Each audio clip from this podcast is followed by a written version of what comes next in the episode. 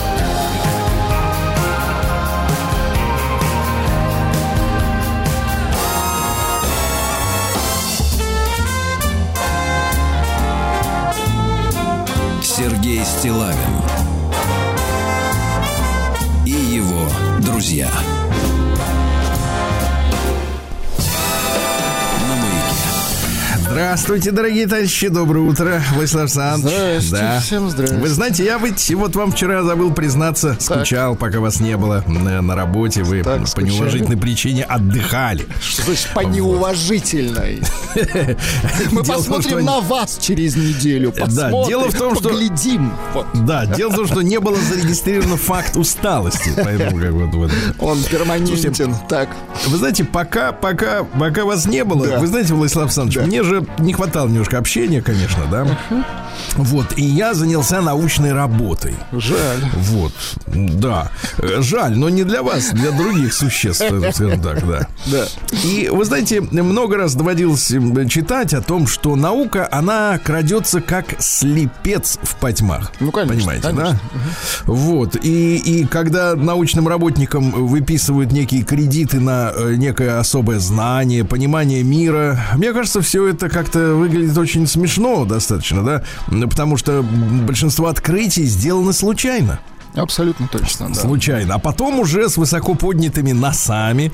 э, Вот, они ходят, значит, на всех посматривают сверху вниз и говорят, да, я вот, как к да, этому я вот ученый. да, да, да. Вот, потому что вовремя не помыл, например, посуду и придумал пенициллин, да, ну, всем знаем классический случай. Вы знаете, я встал на эту скользкую дорожку научного открытия, научного знания. Перестали мыть И- посуду. И оказалось, да, вы близки к истине. В принципе, в этом занятии я не вижу никакой пользы. Кстати, выяснил, слушай, маленькое отвлечение, Владислав Александрович. Оказывается, мытье посуды, Так. вот именно в ручном режиме, естественно, да, имеет терапевтический, вот, э, вот такой важный терапевтическое значение для женщин. Именно для женщин или для мужчин. Именно для женщин, да. И у меня завязался спор в моем телеграм-канале Стилавин Today. Так. Значит, ну там дело в том, что одна часть моих э, экзерсисов это мои сочинения личные, да, посты. А второе, значит, отдельная такая глава, не менее интересная, это м, комментарии слушателей, пользователей, которые уходят порой достаточно далеко от э, стартовой темы, да, в своих дискуссиях друг с другом. э, вот. И э, всплыла тема глажки белья. Так. Вы знаете, есть такие вот семьи, в которых э, принято гладить постельное белье после стирки. Ну, это типа э- элемент еще дезинфекции, Сергей Валерьевич. Хотя непонятно, Ну, знаете, если оно это- и чистое, смысл там что-то еще выглаживать. Нет, ну это Извините, да. выдумки на тему Да, дезинфекции, да, потому что белье обычно стирается при температуре 90 градусов. не конечно. знаю, кто там может выжить. Конечно. Вот в этих условиях. Так вот, э, женщины достаточно приличные на вид. Ну, хотя кто знает, какие они на самом деле, потому что Внутри. фотография так часто лжет нам. Да. А, Так вот, э, рассказывали о том, что это для них психическая терапия. То есть они вот разглаживают эти огромные двухметровые простыни, пододеяльники. Ну, с наволочками, конечно, управиться проще, да. Вот они гладят, и у них на место становятся какие-то внутренние стрессы, переживания. Ну, это как вязание, только немножко другое. Да, да, да. Да, потому что, к сожалению, вот женщин отлучили от э, такого полноценного домашнего хозяйства. Вот, а- Рукоделие было прекрасно. да, рукоделие, Да, конечно. да, Были прялки, Да, вот да, да, да. спицы, Это все, это у них отобрали. терапия, абсолютно. Да, а руки-то, можно сказать, э, бабушкины помнят. Руки да, как- плачут. как надо было спасаться от стресса. Потому что вот эта мелкая моторика действительно их приводит в такое в благостное расположение духа.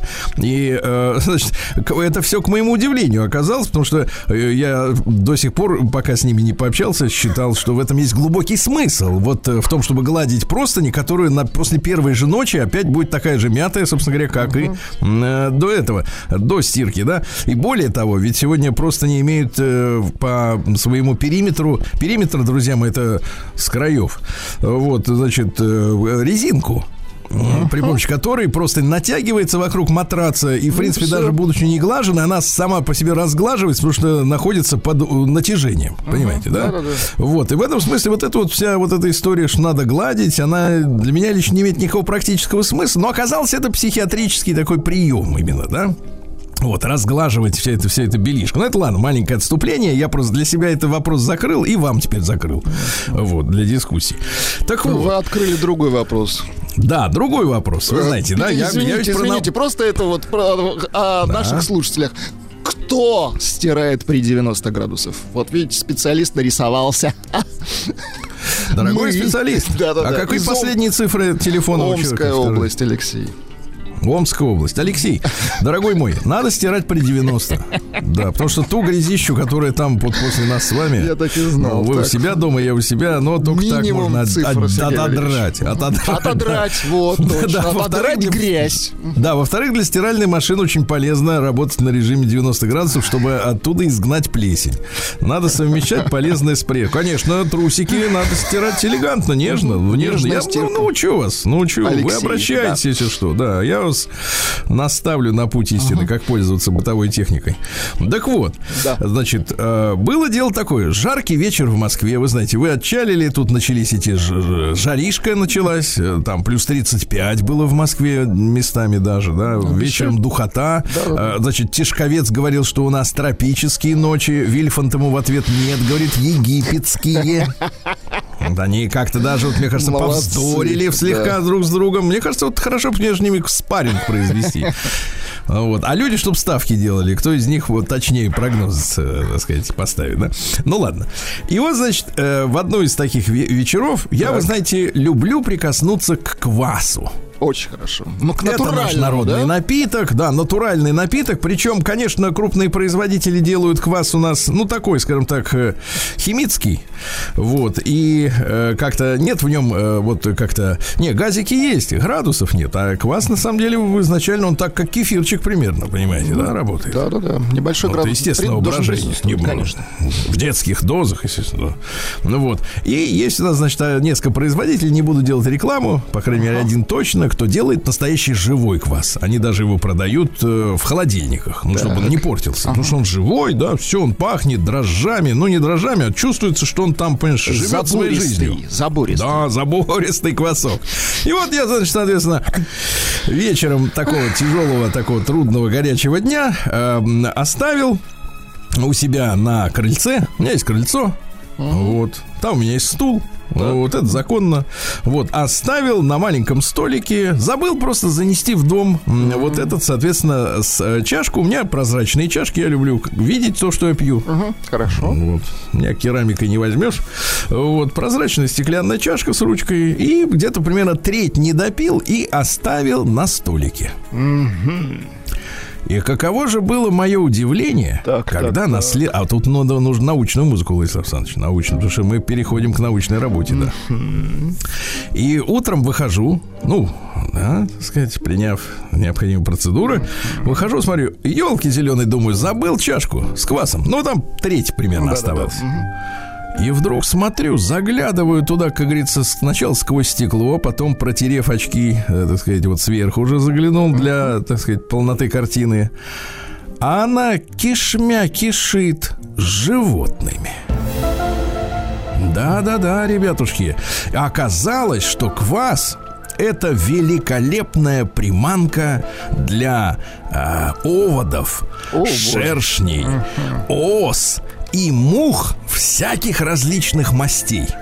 И тут во мне проснулся э, юный, не, юным натуралистом. Экспериментатор. да, да, натуралист. Так. Вот, э, в, самом широком смысле этого слова, потому что я занялся подсчетом видов живности, которые туда, значит, соответственно, садануло. Они, их привлекает и э, вот эта бродильная Ну, среда, и, питательная- сахар. Питательная, конечно. с- конечно, да. есть. И они, соответственно, многие из них не могут оттуда уже обратно выбраться. Вот. И там, значит, оказывается, обожравшись любимого ква- кваску, да, да, да, да. Вот. И э, дальше меня занял один вопрос, потому что главными обитателями этого, значит, соответственно, ловушки оказались пчел, э, осы, пчелы нет, пчелы хорошие, они и, умные, не тупые, они не летят туда. Трудолюбивые, Значит, осы и мухи. И я решил выяснить, а кто тупее, оса или мух? Ну-ка. Вот. И оказалось э, следующая вещь, так, научным, делюсь научным званием, знанием, да. Оказалось, что оса, если они, она разок туда залетит и окунется, выпив кваску, она потом способна оттуда выбраться и взлететь, так? Так, так. А вот муха, один раз прикоснувшись э, к жидкости, уже больше наверх не поднимается. Интересно. Но самое, Так, но так. самое главное, ведь можно еще при этом, если у вас есть свободное время, например, и вы научный сотрудник, да, вы ставите перед собой такой сосуд, значит, наблюдаете, как они подлетают, и тут и вы выясняете, кто из них тупее, муха или оса. И берете блюдце. Так. И как только на край садится, значит, соответственно, оса, и чуть-чуть туда заползает, вы ее блюдцем сверху хрясь, и ждете, пока она туда, значит, соответственно, с, с ногами влезет уже, да, в этот квас. Но я вам скажу так, муха чувствует на в 10, в 100 раз э, лучше у нее реакция на подносимое блюдце. Уб- успевает убежать. А оса тупая. Лезет, продолжает лезет дальше, лезет дальше, ничего не видит вокруг себя, кроме сладкого кваса. Представляете? Прекрасно. И таким образом, я вам скажу так, я подсчитал тут, Ну-ка. подсчитал, до 45 особей забира- собирается за ночь, представляете? Ничего себе. Да, да, да. А ведь это спасенные жизни, потому что вот тут недавно, помните, было сообщение, по-моему, из Ростова, вы меня поправьте, товарищи, ну, где-то с юга, по-моему, да, России, Э, женщина, значит, э, соответственно, случайно во время дыхания к ней в горло залетела оса, Это кошмар. Да. ужалила ее, и человек от, так сказать, от вот этого укуса э, скончался, да. Поэтому, конечно, самая беспощадная борьба должна быть объявлена. И сегодня Сергей Валерьевич дал вам для этого очень мощный профилактический инструмент. Да.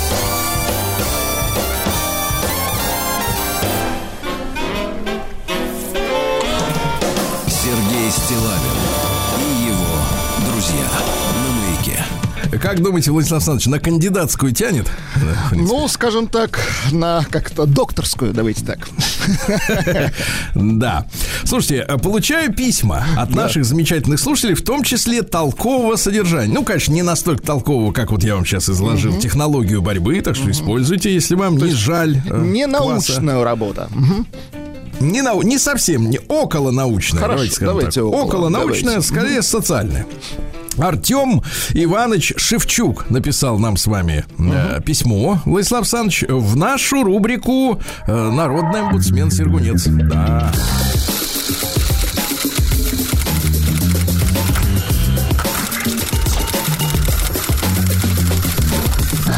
Приемная нос.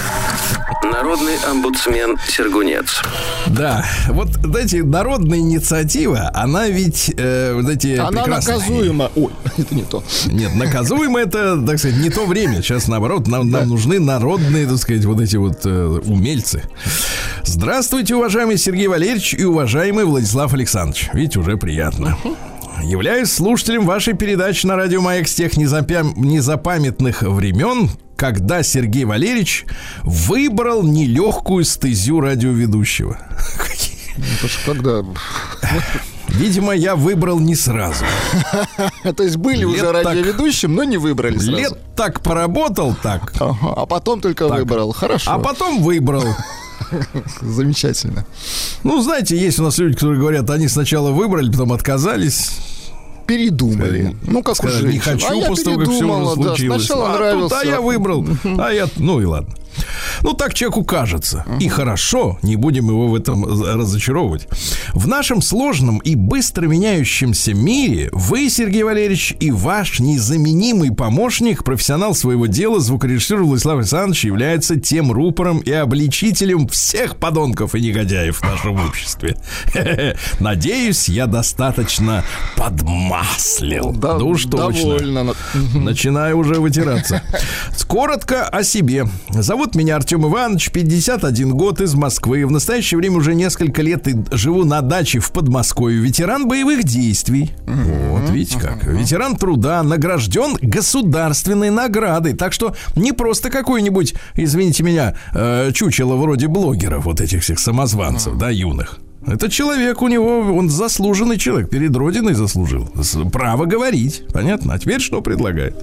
Предлагаю на государственном уровне, пишет эм, Артем Иванович, на государственном уровне ввести институт охотников за головами. Или, как он там будет называться, умные головы придумают. Ведь есть же коллекторы, которые охотятся за должниками. Давайте следить за логикой, так? Так, так, да, охотятся. А в данном случае, пишет Артем Иванович, наоборот. Этому учреждению законодательно будет разрешено, вот смотрите, выдавать лицензии на отлов негодяев и мерзавцев, Так. которые отравляют и разлагают наше общество. Например, пропаганда ЛГБТ у нас запрещена. Мгм.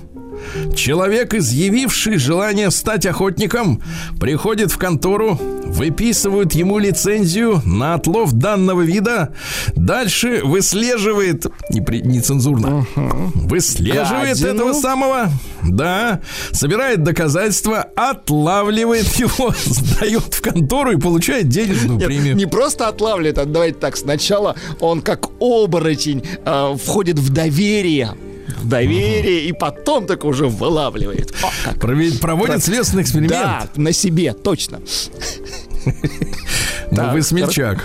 Я нет, А, Список негодяев официально будет пополняться. Психических и неадекватных их, таких можно оптом сдавать. Хитом каждого летнего сезона будут самокатчики. Самокатчики. Я думаю, что от желающих стать охотником отбоя не будет. Это Уж больно много всякой мразоты скопилось за 30 лет. Хватит сидеть сложа руки. Нам необходимо формировать здоровое общество с уважением, Артем Иванович. Слушайте, Ну, прекрасное предложение, действительно. Слушайте, я вам так скажу, Владислав Александрович, Да. вот смотрите. Да. Ведь, э, конечно, предложение попахивает чем? Ну, немножко коммерции, да? Коммерции, Потому жестковато немножко, Потому что согласен, если да. премия, например, премия за выловленную мразоту будет слишком маленькой, никто не пойдет. А если слишком большая, будут подтягивать тех, кто и, собственно говоря, может быть, только на полши... э, Они ну, будут как бы. брать объемом, абсол- абсолютно с вами согласен. То есть Вот, будут подхватывать те, кто, собственно, ну так, пока. Но с другой стороны, смотрите, вот смотрите, как у нас, давайте, Да. в любом, даже самом идиотском, это я не про вас, Артем Иванович, предложении, да, есть некая суть. Вот смотрите, у нас ведь, если говоря глаза, говорить правде в глаза, э, в нача- с начала 90-х расплодилась уйма сотрудников ЧОПов. В каждом магазине, в каждой лавке, на почте России, помню, да? Вот, и прочее, прочее, сидит, значит, человек, а то и несколько в магазинах, так их вообще прорва, да, которые, соответственно, вот в черных этих вот одеяниях, они вот уже 30 лет дежурят. Что это такое? Специалисты говорят, а это борьба со скрытой безработицей. То есть у людей нет работы нормальной, ну, то есть по специальности, Ну, как хоть- которые у них еще такая, были. но работа, да, по сути. Потому да. что, ну, кто туда пошел? Люди, у которых из-за, так сказать, поведения наших горе-реформаторов, вот этих вредителей, да, исчезл, исчез нормальный образ жизни. То есть э, научные сотрудники и так далее, значит, которых поперли, чтобы приватизировать их институты, на месте их институтов построить, например, торговый центр. Ну Вот, или офисы. Вот. И всех этих людей, соответственно, да, начали сгонять мужчин трудоспособного возраста вот в эти в охранные структуры. Значит, соответственно, мы сейчас ведь как переходим к новой жизни, правильно, Владислав Александрович? Вот в этой навшей новой жизни, по большому счету, так сказать, будет э, другой уровень порядка. Вот э, за мерзавцами, так сказать, будем следить э, при помощи искусственного интеллекта. Вот у нас уже сейчас камеры, в метро вообще не скроешься. Там даже в маске могут определить, кто украл, выпил в тюрьму. Очень, Да. очень хорошо. Вот. И куда нам, понимаешь, девать? А вот куда. И смотрите, Артем Иванович предложил нам перепрофилировать, да, вот эти, так сказать, вот эти толпы неприкаянных в охотников за, соответственно, врагами народа. А? Понимаете? Вопрос только в лицензировании. Я бы даже назвал это движение, Да. Сергей Валерьевич, вот я так подумал, опричнина 2.0. Ну, а нет, опричное дело государственное, а это дружинники. Нет, это тоже государственное. Слово и дело, да? Слово и дело. Слово и дело. А что? Слоган хороший, проверенный литературой, да. Артем Иванович, а вот я чувствую, что все-таки вот ветеран правильных боевых Конечно, действий. абсолютно. Верно Да. смотрит в корень Артем Иванович. Жму вам руку через расстояние. Молодец.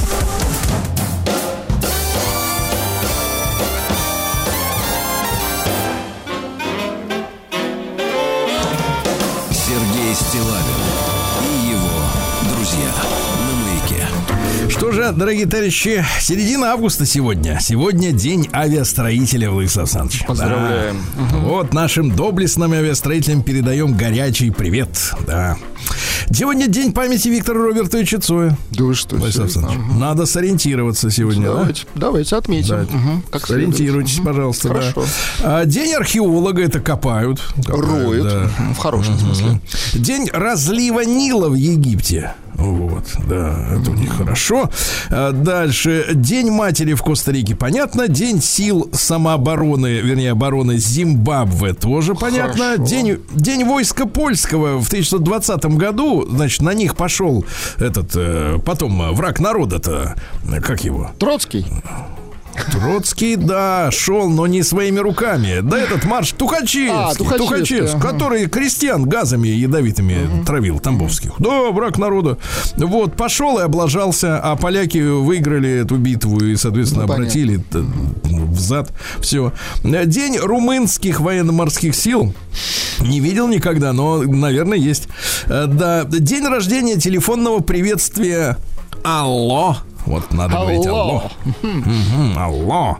Э, День э, лучших друзей, день расслабления, день сладких огурчиков. Да. Но, кстати, сладкие огурчики только на своей собственной этой грядке могут вырасти. Да, чтобы, чтобы их поливали постоянно. Там как, эти обычные огурцы, они не сладкие.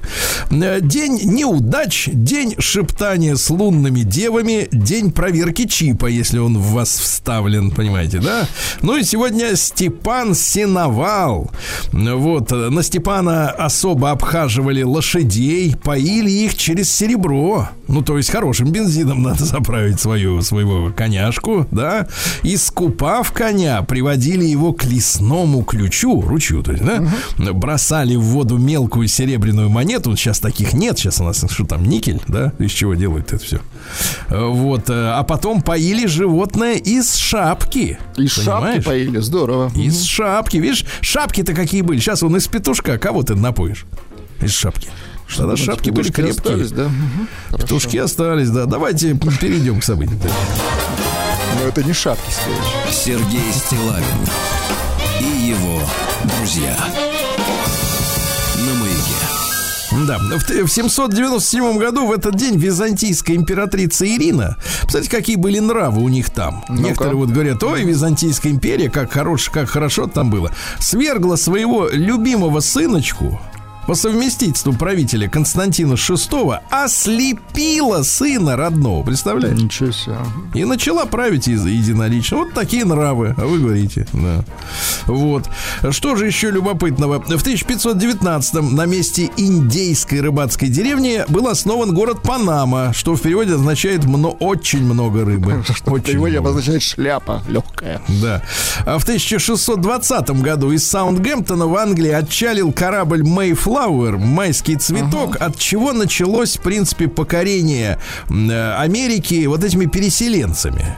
И надо, товарищи, очень внимательно посмотреть, из какого народца состоит э, корневая вот эта вот, да, прослойка американская. Потому что а, а, из этого следует их отношение к миру, их политика, внутренняя, внешняя, какая угодно. Так вот, дело в том, что а, э, были э, английские протестанты-диссиденты, то есть которые были недовольны англиканской церковью. Вы смотрите, как, как появилась англиканская церковь. Вы помните, Генрих VIII, ему папа римский не давал развода, он послал его, Не давал значит, соответственно, жениться.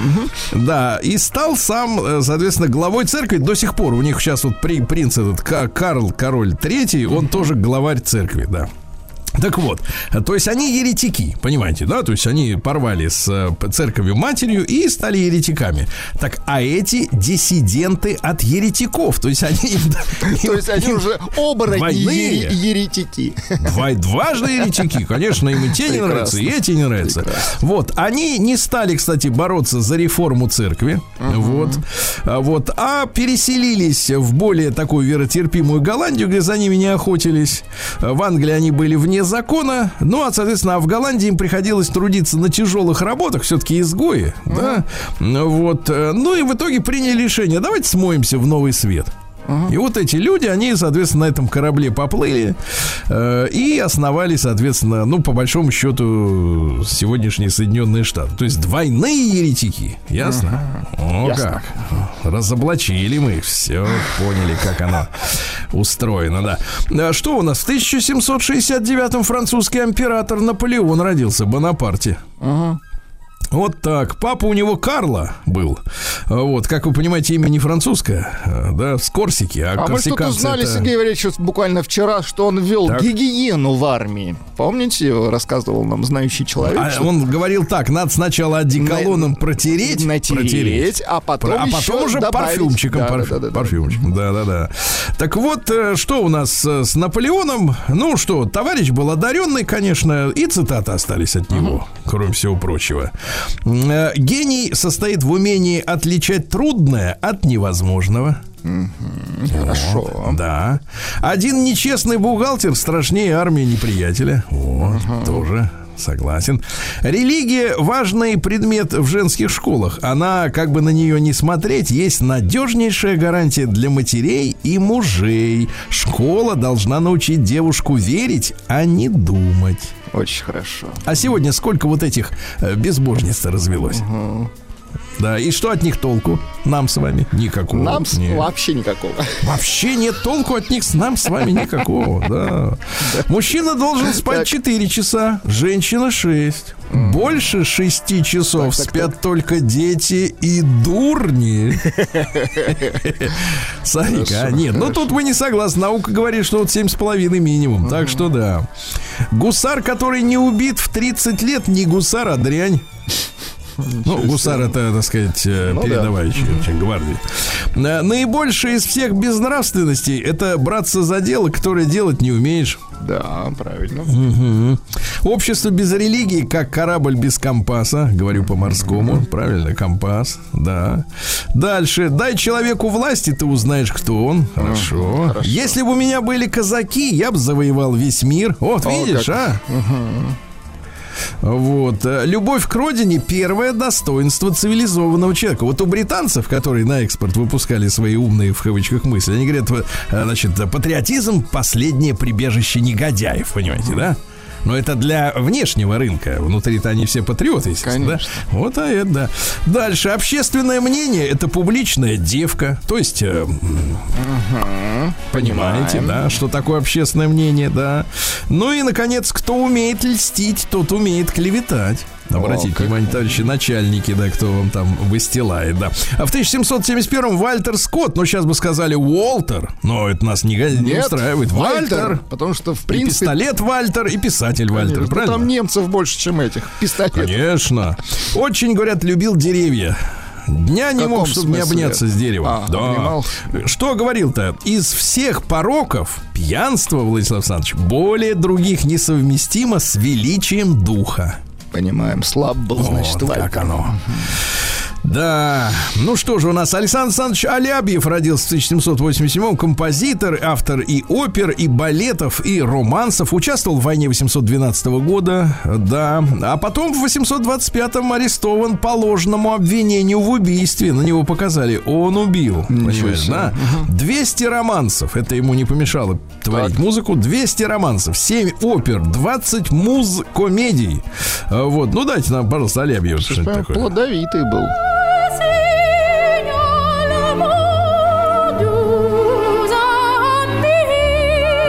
На каком-то не на русском поем, Сергей Так, ну-ка давайте-ка узнаем. Французский.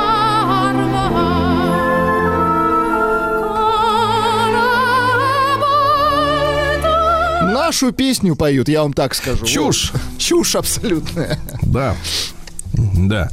Вот, э, в этот день в 1835-м получен патент на стиральную машину с вращающимся барабаном. Хорошо. Раньше было принято там внутри размешивать в статичном баке, понимаете, Палкой, да? да? А это говорит, а мы давайте крутить начнем, крутить, да. Вот, э, Волда Хенчет из города Сиракузы, это Нью-Йорк, штат Нью-Йорк, в 1848-м придумал зубов- зубоврачебное кресло, чтобы оно нагиналось, чтобы вы понимаете, да? Нет, там пристегивали на этом кресле, чтобы не убежал Да пациент. Конечно, там же как бы вообще не, не было, скажем так, обезболивающих элементов. Не, как раз в те времена уже начали появляться вроде, нет? Да, да, да. Видимо, сняли за- э, застежки. Да, что у нас любопытного? В 1872-м Шри Ауробиндо Гхош родился. Это индийский философ, поэт, революционер, кстати, организатор национально-освободительного движения Индии, а также гуру, йогин и основоположник интегральной йоги. Вот вы Ничего хатху-йогу знаете? Нет, конечно. Ну вот, а это А это интегральная. интегрально. То есть это югист-математик. Правильно я говорю? Не йогист, а йогин. Йогист, сам ты йогист. Так вот, смотрите, с точки зрения интегральной йоги, он, кстати, э, оппонировал тантристам. Тантристов Что, что? там... сейчас вот пле- плещите нас вот в этом ведре, вы понимаете? Не, надо вам, чтобы вы понимали, не всякая йога полезна. Кстати говоря, кстати говоря, церковь наша считает йога, йогу богомерзким явлением. Так что вы запомните. Вот именно. А это, значит, интегратор. Так вот, значит, смотрите, что говорил-то. Правильное понимание, он, э, опять же, еще раз повторюсь, вы меня сбили, противопоставлял свое учение тантристам. Помните Ну. слово тантрический секс? Я знаю одного тантриста на гитаре играл, он сейчас отъехал, так? Ну, Не-не-не, тантристом я могу назвать этого певца Стинга, который, помните, однажды в интервью лет 20 назад так, так. брякнул, что он с женой может 7 часов подряд заниматься, так сказать, любовью. А тут недавно что-то, видно, забыл, что наврал, прокололся и говорит, да я, говорит, вообще шутил, я имел в виду, что в это время мы еще и в магазин сходим и фильм посмотрим. Подлец какой. Тантрист.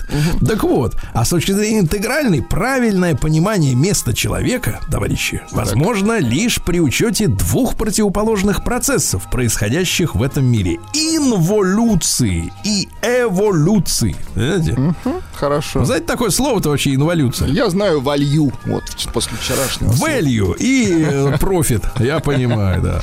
Э, Стихотворение, давайте, его Давайте. уже переводили, поклонников много. Называется стихотворение «Сто сотен жизней». Давайте. Еще сто сотен жизней предо мной. Они же эти, как бы, переселенцы. Знаешь, говорят, что после переселяются. Подъехавший. Еще сто сотен жизней предо мной, чтобы настичь тебя, о дух предвечный, и знай, я буду гнаться за тобой, из жизни в жизнь, томим тоской сердечной. Представляете, приготовился сто тысяч раз жить. И будет гнаться. Ну, какие-то странные ведь они в это верят. А ведь вы знаете, как по-другому живет человек, когда знаешь, что не последний раз.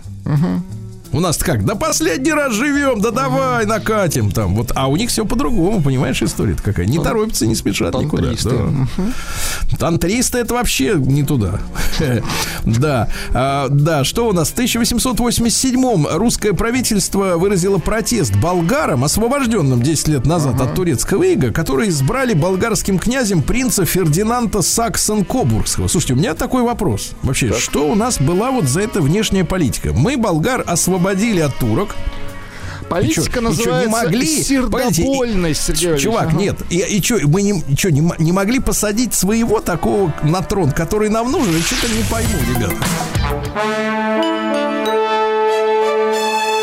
Сергей Стилавин и его друзья. На маяке. Так, что у нас сегодня еще интересного? А в 1878 родилась в этот день, Владислав Александрович, Раиса Адамовна Кудашова. Ни, ни о чем не говорит эта Ни фамилия, чем, правильно, так. современному человеку. А ведь это женщина, которая являлась, смотрите, э, детской э, писательницей, поэтессой. э, вот, написала единственную взрослую повесть своей жизни. Она называлась «Лери». Вот, о том, как э, юная девушка из дворянской семьи полюбила блистательного русского императорского офицера. Ну, тогда было так модно, естественно, да. Но она написала стихи «В лесу родилась елочка», которая А, потом это стала... ее, ничего себе. Это ее, да, да, да. Причем э, она публиковалась и в дореволюционных журналах, и потом при советской власти ей все-таки разрешили э, печататься, она никуда не уехала. А Вот, а смотрите, какие были дореволюционные детские журналы. У нас какие были? У нас Мурзилка, веселые картинки, да? А до революции были, конечно, журналы такие не с такими хлесткими названиями. Малютка, Светлячок, Подснежник, Солнышко. Видите, как все Ну, нежно? неплохо, в принципе, Да. да. А в 1888-м Томас э, Лоуренс Аравийский родился, английский разведчик, который даже в садомическую связь вступал ради э, британской короны. Ради знаете, разведки, понимаем. да? Рост у него был всего 165, но это не портит разведчика. Конечно, конечно. Особенно Нет, в деле. Даже британского.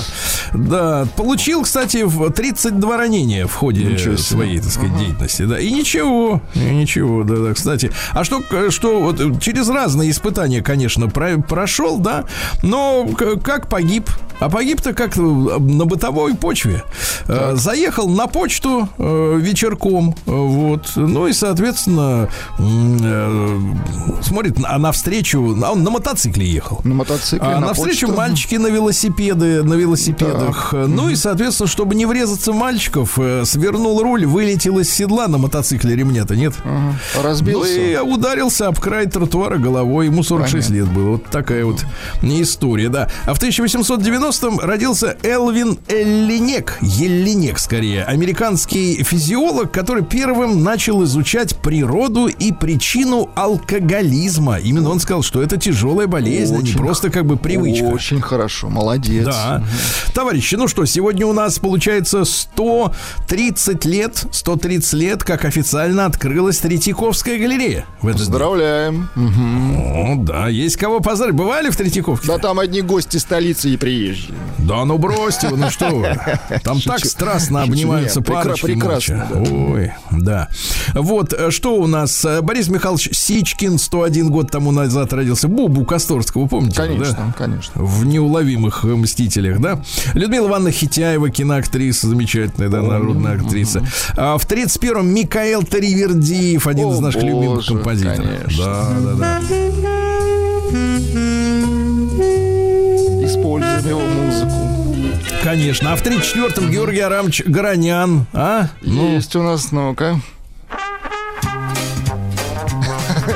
Специально, чтобы всем понятно была музыка. Да, в 1935 году в Германии э, утвержден в качестве государственного флага флаг со свастикой, всем знакомый, да, в кружке. Вот, называется это в оригинале Die Hakenkreuzflagge. Кошмар. Вот, флаг с крючковатым крестом, это по-немецки, крючковатый, Хакенкройц, крючковатый крест, да? А придумал его вовсе не Гитлер, а Фридрих Крон, зубной врач, который был членом общества Тули, это те, которые лазили по горам, там искали Шамбалу все.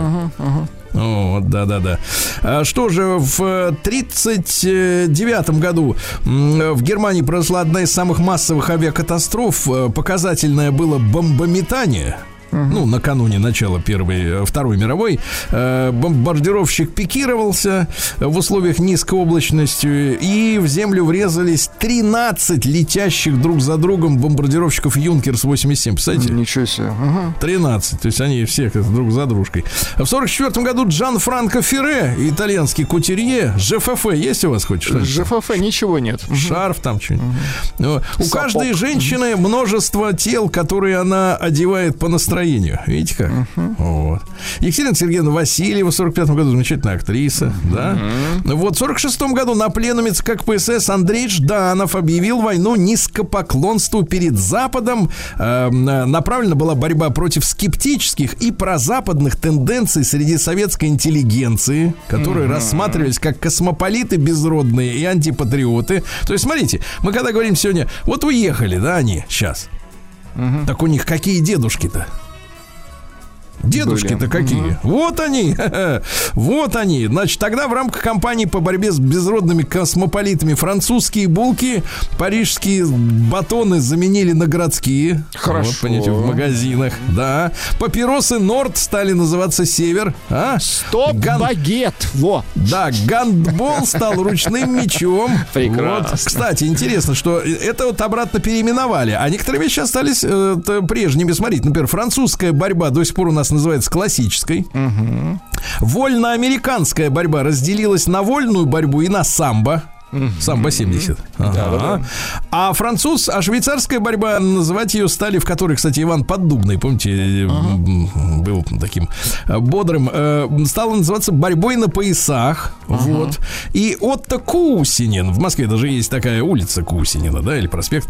Э, Так вот, написал статью о патриотизме за подписью, подписался псевдонимом Балтийский.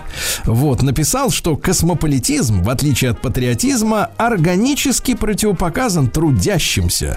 Он свойственен представителям международных банкирских домов и международных картелей, а крупнейшим биржевым спекулянтам, всем, кто орудует согласно латинской поговорке «уби бене, иби патрия», где хорошо, там и отечество. А посмотрите на позицию людей, которые сбежали. Они говорят, мы хотим жить там, где нам хорошо. Ну, смотрите, видите, 70 лет назад выкорчевывали, но не выкорчевывали. А люди историю. остались. Мгм.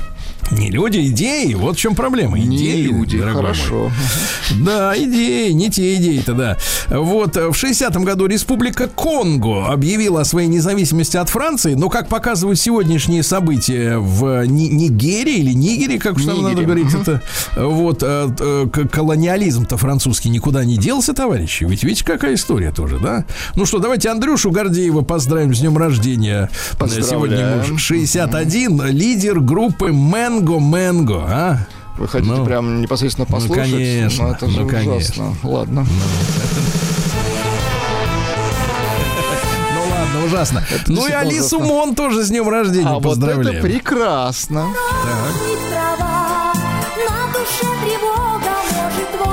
Вот такая вот, можно сказать, история, товарищи, да.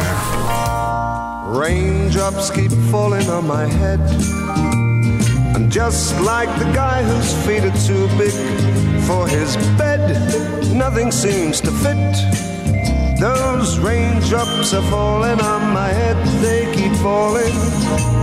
So I just did me some talking to the sun. And I said I didn't like the way he got things done, sleeping on the job. Those raindrops keep falling on my head, they keep falling. But there's one thing I know the blues they sent to meet me won't defeat me. It won't be long till happiness steps up to greet me. Raindrops keep falling on my head. But that doesn't mean my eyes will soon be turning red. Crying's not for me, cause I'm never gonna stop the rain by complaining. Because I'm free, nothing's worrying me.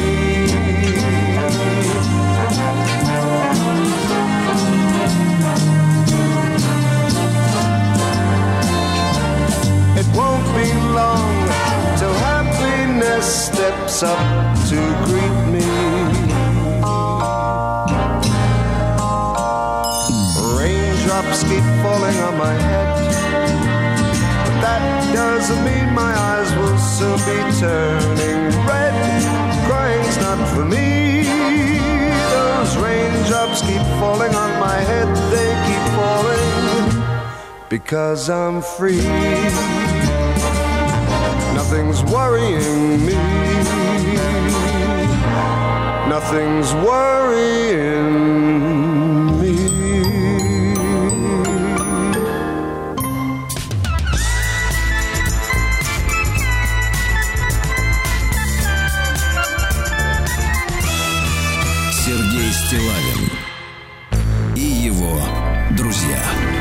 Ну что ж, товарищи, в столице сегодня плюс 25, а как в Новокузнецке обстоят дела, граждане? Вероятность осадков 80%, температура плюс 17.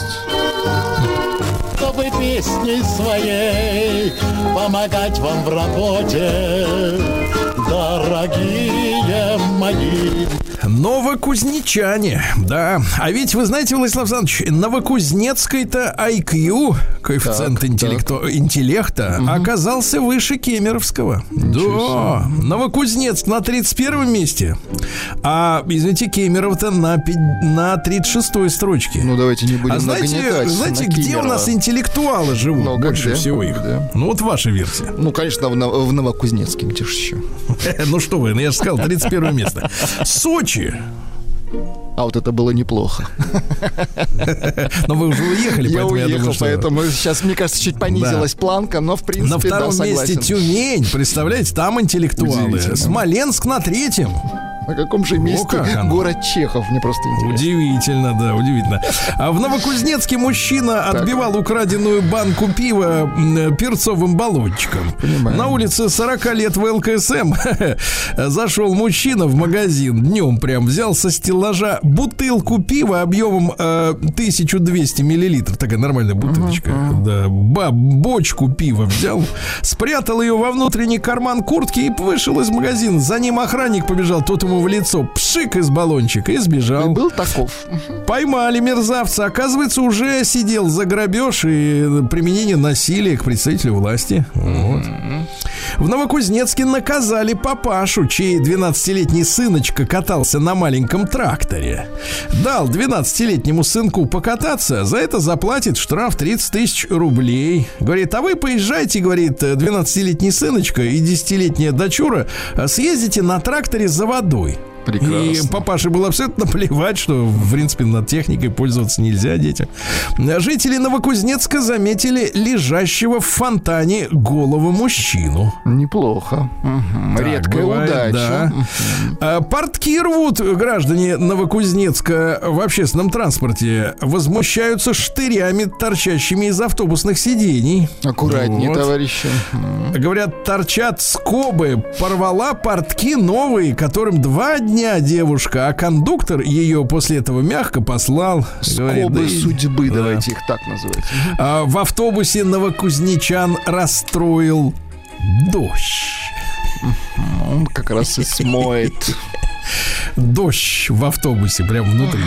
А, да, Кузбассовец ударил водительницу троллейбуса. Вот, стал стучаться снаружи по дверям, мол, открывай, говорит э, ведьма.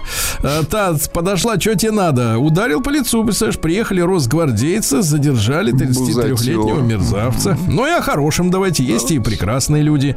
А, Полицейский безо всякой э, цирковой и прочей страховки, э, спис, как там эти, эти которые лазят по по, деревьям, какие у них там У них кошки, вот они. Кошки, да, без кошек.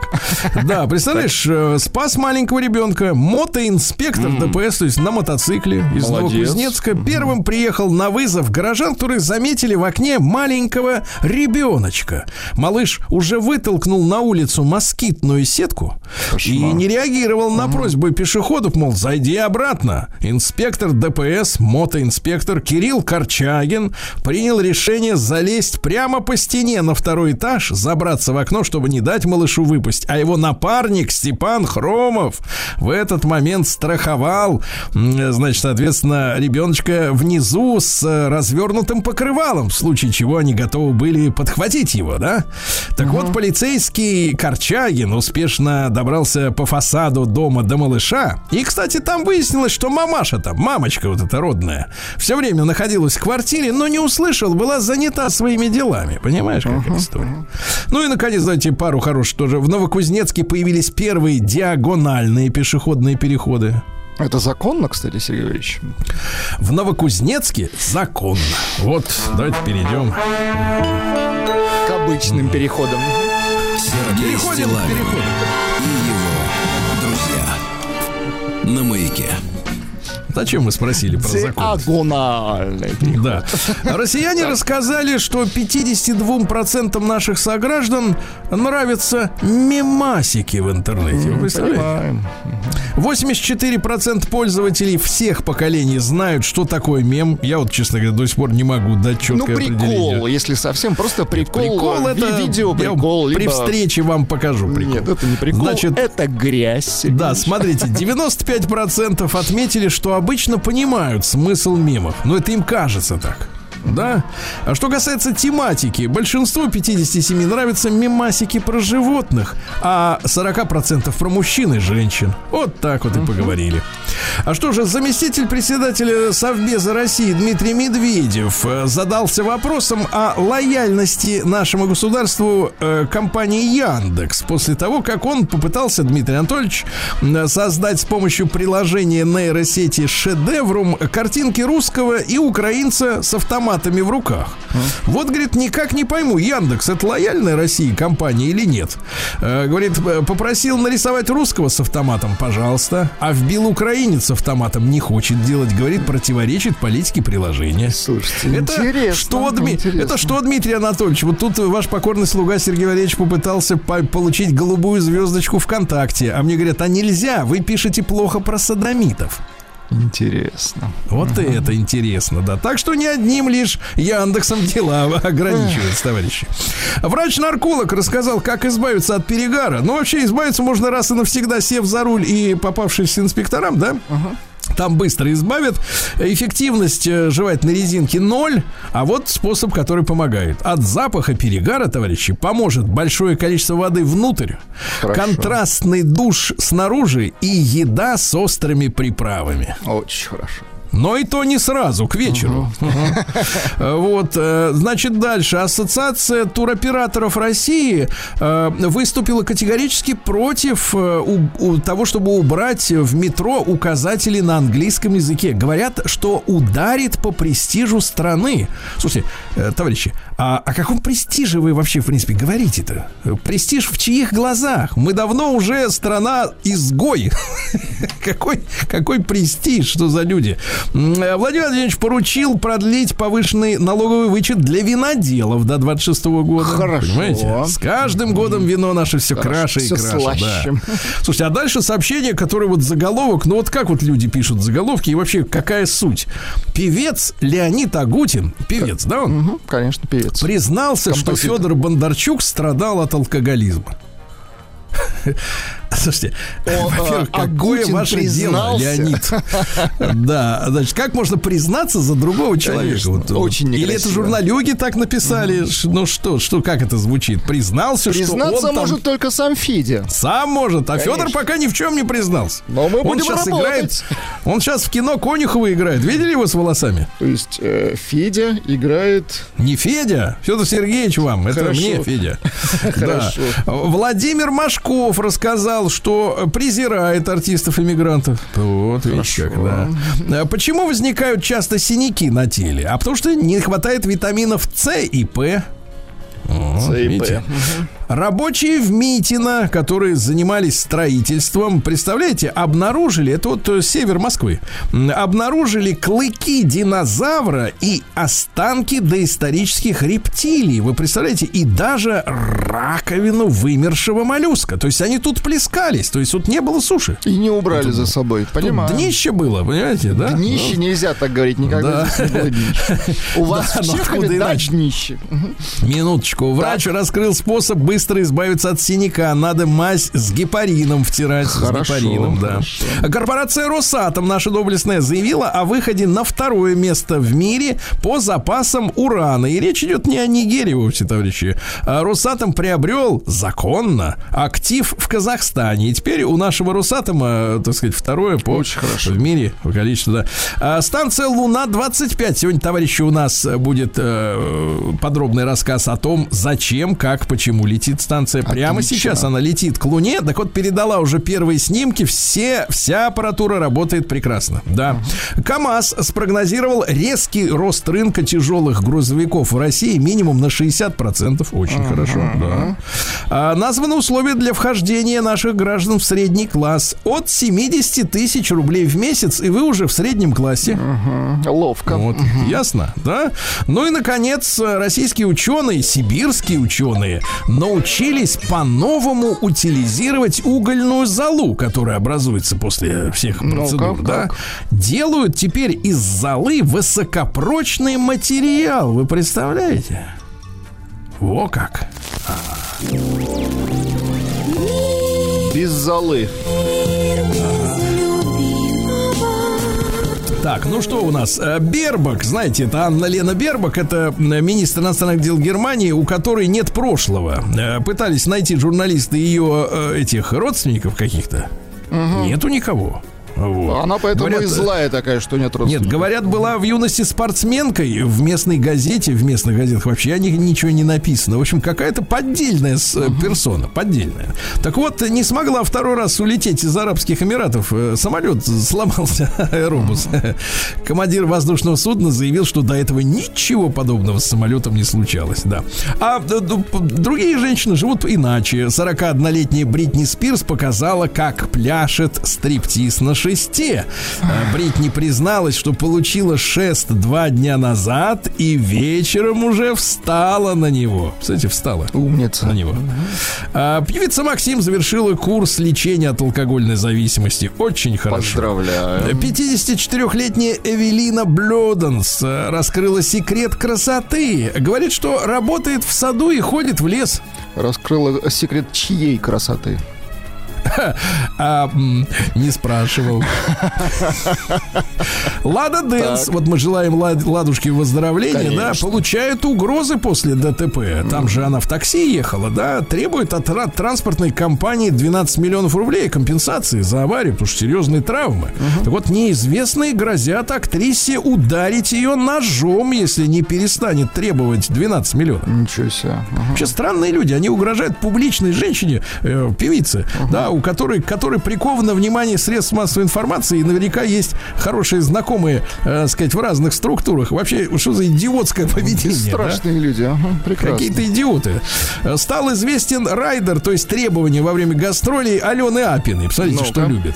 Колбасы трех видов, говядина деликатесная, бастурма, буженина, балык. Это точно гастроли, а не Тихо, от тихо, тихо. Гидалова. Гастротуры, Га- гастро. Говяжий язык, сыр с плесневелой корочкой, малосольные семга и форель. И, а теперь внимание, Так. Мишенька, вино за 700 рублей. Рубль грамм. Да. Дальше, что у нас любопытного? Да, Названо уменьшающее талию упражнение. Вакуум, товарищи, надо делать. Вакуум, хорошо. Да. Ну и, наконец, давайте о страшном. Во-первых, э, жительница э, США в жаркий день выпила подряд 2 литра воды за 20 минут, потеряла сознание и так и не пришла в себя. От Осторожно, воды? товарищи, с Кошмар. водой, да. И, наконец, в Индии женщина пожаловалась в суд на мужа, который, который заставлял ее танцевать голой. А ну танцуй. Dance, dance. Новости капитализма. А что, слушайте, это сумасшедшее сообщение. В Казахстане появились крупные банановые плантации. Вы представляете? Неплохо. Раньше бананы откуда шли-то? Из Эквадора. Мгм. Оттуда. А теперь? а, казахские бананы. Да, Класс. вот удивительно. Э, Банда из 50 человек ограбила элитный магазин в Лос-Анджелесе, вытащила сумок, шматья на 100 тысяч долларов, уехали на автомобилях BMW и Lexus. Вот 50 человек грабили. Слушайте, я вот думаю, а какой запас у торговой системы вот э, э, элитных столиц мира, да, вот этих крупных городов, запас прочности, после которого начнется вот эта тотальная нищета. Интересно, да, сколько еще ограблений выдержит. А, орган тимус. Владислав Александрович, посмотрите, пожалуйста, где находится у вас тимус. Да. О, Оказывается, его раньше считали бесполезным. Говорят, «Ни- ничего не делает этот тимус, а, а он, оказывается, способен сражаться с онкологией. Тимус. Так. Он Ну, пока- расположен Так. в верхнем отделе грудной клетки, состоит из двух долей. Да вы что, в груди? В груди. В груди. А, раскрыто, как с помощью дыхания лучше запоминать информацию, товарищи. Вот если надо сразу запомнить, там целый справочник или журнал есть, а, надо нерегулярно дышать. Подышал и стоп, подышал и стоп, и хорошо запоминаешь. Вот. Вас, Правда, не э, ваш написано- друг из Омска спрашивает, как делать вакуум, он не знает. Вакуум. Надо воздух выбрасывать. Вон. Как, выбрасывать? Можно же по-разному. Ладно, так. Вот вы как умеете, так и делайте. Хорошо. Подскажет совесть, да. В Японии выпустили специальные офисные капсулы, где люди могут спать стоя. Она, эта капсула, оснащена точкой опора для различных частей тела, головы, ягодиц, икр, ступней, чтобы человек мог сохранить вертикальное класс. положение и поспать, да. Стоишь, спишь. Установлено количество кардамона, которое при употреблении снижает жировую массу. Смотрите, значит, надо употреблять в день, смотрите, кардамона, если вы весите, вы сколько весите примерно? Я 100? 8. Почему 100-то? 100 это вы весите. Я 80 с копейками. Да. Так вот, около 800 миллиграммов э, кардамона на 60 килограмм веса. Так вот, эту полезную дозу можно получить, употребляя, по крайней мере, 10 стручков кардамона в день надо. Стричков. Вот. А британец сдержал чих и разорвал горло. Ты прикинь? Ничего себе. Так что чихайте смело, товарищи. Ну что, э, в Стокгольме опять сожгли Коран. Ну не идиоты ли, а? Но они вот, они вот притягивают, они хотят какого-то вот, чтобы их где-то они. прищучили. да, Горе. да, абсолютно. А В Панамском канале приостановилось движение танкеров, потому что из-за засухи обмелело днище. То есть вот не идут корабли, не едут дальше. Э, Да. Дальше что у нас любопытного? Змея попыталась в Израиле проглотить дикобраза. Ничего себе. Да? А Вот. э, Горячая вода при принятии душа вызывает лысину, товарищи, осторожно. да. хорошо. Ну и, наконец, что? И тревогу бьют опять вот эти ученые. Говорят, что в- мире резко замедлился фотосинтез из-за концентрации углекислого газа в воздухе. Представляете, фотосинтез на грани остановки, товарищи.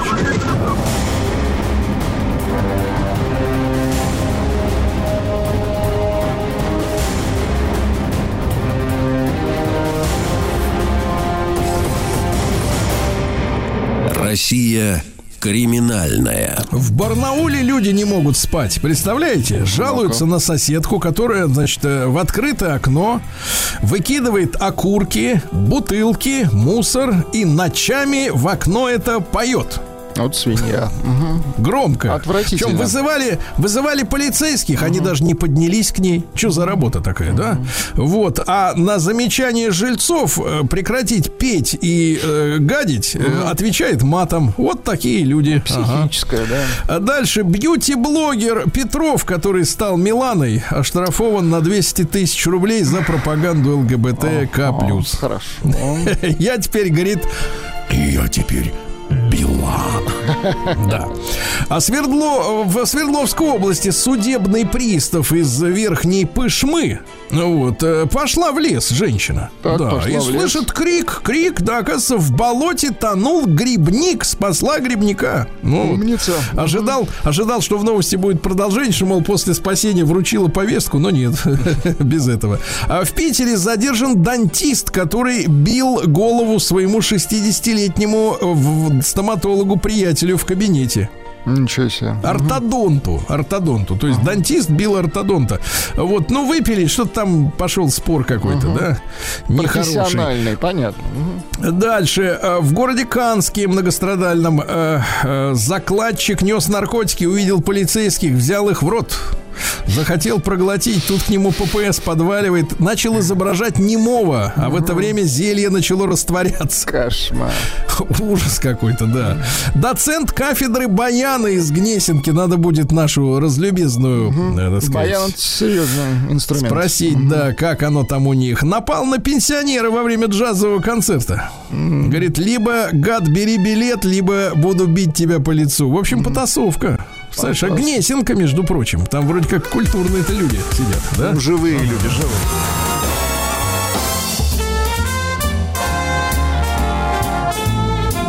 Сергей Стилавин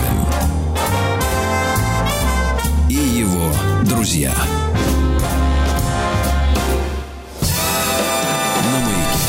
Ну что же, весьма символично, дорогие друзья, что мы сейчас с вами послушали рекламу э, поездок в Санкт-Петербург, да, Владислав Александрович? Э, Да. Вот, и дело в том, что есть ведь для этого масса поводов, масса поводов. Э, Город любимый всей страной, естественно, мы с вами ленинградцы, да, и э, э, вы понимаете, что всегда приятно родному городу уделить внимание, да, не с корыстной целью, а просто по широте души. Вот, и поздравить э, с определенными датами, потому что сегодня исполняется 300 лет, друзья мои, э, когда э, торжественно э, открылась, распахнула перед иностранными послами наша императорская резиденция Петергоф. 300 лет, друзья мои. И, конечно, одно из, э, ну, в Питере сотни любимых мест. Конечно, наверное, у каждого есть своя, э, своя точка, где ему больше всего комфортно, где больше всего радостно. Но Петергоф-то особенная история. Я с детства помню, как э, а, из самого центра города а, отходит, отходили тогда, да и сейчас, я так понимаю, эта традиция вернулась, отходили метеоры, это корабли на подводных крыльях, которые быстро-быстро в течение буквально там часа, может быть, даже меньше мчали э, пассажиров э, в Петергоф, по Неве, потом по Финскому заливу, да, вот, и затем эти фонтаны, этот Самсон, да, это, этот лев, которому раздирают пасть, оттуда струя воды мощная бьет на э, много-много метров ввысь, и, конечно, красота невероятная, все мы это место любим, вот, и если есть возможность, конечно, люди туда с удовольствием едут, и вот мы сегодня, э, и наша программы, я думаю, все наши слушатели хотим поздравить весь коллектив Государственного музея-заповедника Петергоф э, с этим э, огромным юбилеем. И с нами сегодня Александр Сергеевич Белоусов, кандидат исторических наук, заведующий редакционно-издательским отделом Государственного музея-заповедника Петергоф. Александр Сергеевич, доброе утро, примите наши поздравления, конечно же. Доброе утро, доброе утро. Спасибо большое, спасибо. Да. Вот да. единственное, я только знаете, как э, истинный историк непосредственно и патриот ли- и человек, который безумно любит Петергоф, э, здесь вас должен немножко это поправить. А по той причине, что, знаете, как это в известном фильме, царь-то не настоящий.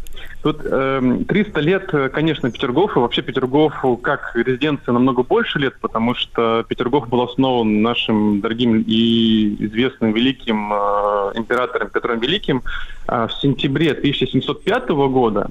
А вот в августе 1723 года непосредственно произошло такое, сказать, немножко э, неясное, на первый взгляд, событие, поскольку вот такое слово, как открытие, на мой личный взгляд, применять сюда не стоит. Скорее там какой-то показ, демонстрация, да, но а, при этом это не преуменьшает значение этого события, да, то есть это ни в коем случае не какое-то рядовое там локальное событие нашей там, истории, нашей жизни, не Петра Великого, как раз Петровской жизни. А, поэтому здесь вот э, я бы хотел вас скорректировать, что скорее Конечно, здесь не открытие, а, а- а- а показ, демонстрация. А, потому Да, что да. Э, Да, поскольку да. Александр Сергеевич, парк Иван- ну, да, да. да, Александр Сергеевич, насколько я понимаю, ведь Петру Алексеевичу было очень важно, это была у него, ну, вот э, такая важная составляющая идея, да, показать, э, что Россия это не какая-то там темная, э, вот, средневековое, да, э, государство, маленькое где-то там на востоке, а это передовая держава, да, и э, Петергоф был одним из тех вот таких, а, таких, а, ну, скажем так, ударов мягкой силы, при помощи которого он ну, вот, э, доказывал а, то, что действительно Россия это империя, у которой есть вот возможности такую красоту, такого уровня возводить. Правильно я понимаю? Да, все верно, поскольку дворцово-парковый ансамбль, да, это прежде всего публичное пространство. То есть это своеобразный такой некий вот инструмент э, коммуникации между различными политическими элитами, государствами и так далее. Ну, вот если вот для нас, там, советских людей, да, то воспитана такой советской традиции, а для нас это более понятно, знаете, ВДНХ, да, то есть выставка достояния народного хозяйства. В XVIII веке, в XVII веке, в XIX подобную роль, то есть демонстрации достижений страны, достижений государства, конкретного отдельного монарха, и там далее тому подобное, это являются вот эти дворцово-парковые ансамбли. Дворцы, парки, павильоны, памятники, фонтаны в том числе. Потому что вот в логике 17 века что такое фонтан? Да? Это управление природой. Это приручение природы, да? то есть подчинение ее человеку, человеческому гению и разуму. И здесь как раз Петергоф очень интересно смотрится, поскольку он в всей ряде, э, во всем таком ряду петровских резиденций, там Дубки, Екатерингов, Царское село, Стрельно, он занимает особое главенствующее положение, поскольку даже само название там Петергоф, это двор Петра Великого в переводе, э, в переводе собственно говоря. И август 723 года это точка, когда Петергоф становится не царской резиденцией, да, а уже императорской. Потому что вот э, мы, смотря документы, как раз это вот архив, которые хранятся в архивах, которые мы можем все это как раз изучить, посмотреть, что как только происходит заключение, ну, уже подходит момент заключения нештатского мира, Петр Великий пишет пункты, что необходимо строить и переделать в Петергофе, да, то есть он э, постоянно пишет как раз, что не, как раз необходимо. Сохранились его личные рисунки, как он планировал саму свою резиденцию, что он планировал построить, где построить, что это должно было значить и так далее. И э, видно, что на протяжении как раз там 721 года, 722 и 23 в том числе происходили масштабные, большие строительные работы в Петербурге. То есть многое переделывалось на новый лад, то есть на новые как раз рельсы. Поскольку вот когда Петр I принял титул императора в 1721 году а, осенью, то Конечно же, ну, не все в Европе были как бы этому рады, и не все признавали подобный высокий титул за российским монархом, поскольку в такой системе, так сказать, понимания э, европейских как раз э, элит, европейских монархов, империя существовала одна. Это Священная Римская империя, это ну, нынешняя как раз э, территория Германии и Австрии. Вот. И подобный как бы шаг Петра, да, он, конечно же, потряс э, все политические элиты. И ему было важно о том, что как раз доказать всем. То есть он сам понимал, что он как бы император, да, и потому что, конечно же, триумф Великой Северной войны, он был как бы неоспорим ни в коем случае для него, для российской элиты и так далее. А ему нужно было продемонстрировать, конечно же, и а, всем э, европейским посланникам, министрам, дворам Европы, о том, что Россия по праву считается империей, потому что вот империя в том понимании 18-17 века это не просто какое-то там название, да, это не просто какая-то там, условно говоря, победа приводила к ней. С точки зрения мышления того времени, э, империя должна была обладать всем, абсолютно Да. всем. То есть, условно говоря, у- должны быть у нас расти ананасы, у нас должны быть, не знаю, там устрицы, у нас должен быть свой дворцово-парковый ансамбль, у нас должна быть своя там великая армия, свой великий флот, промышленность, железо и так далее и тому подобное. То есть абсолютно все. От самого как раз там, не знаю, серьезного, как армия и флот, до такого самого простейшего, как, я не знаю, какие-то определенные экзотические цветы и попугай. Даже до такого момента. То есть, потому что империя — это всеобщее э, государство как раз, мощнейшее государство. И э, видно, что Петр I как раз готовился э, к этому визиту, к августу 23 года. То есть он э, писал, что необходимо сделать для того, чтобы, как раз пригласив министров, продемонстрировать им в Петергофе вот эти все моменты империи. То есть, что у нас есть это, у нас есть это, у нас и... Потому что какие-то экзотические материалы использовались при отделке интерьеров. То, что приглашались великие художники, архитекторы, фонтанные мастера.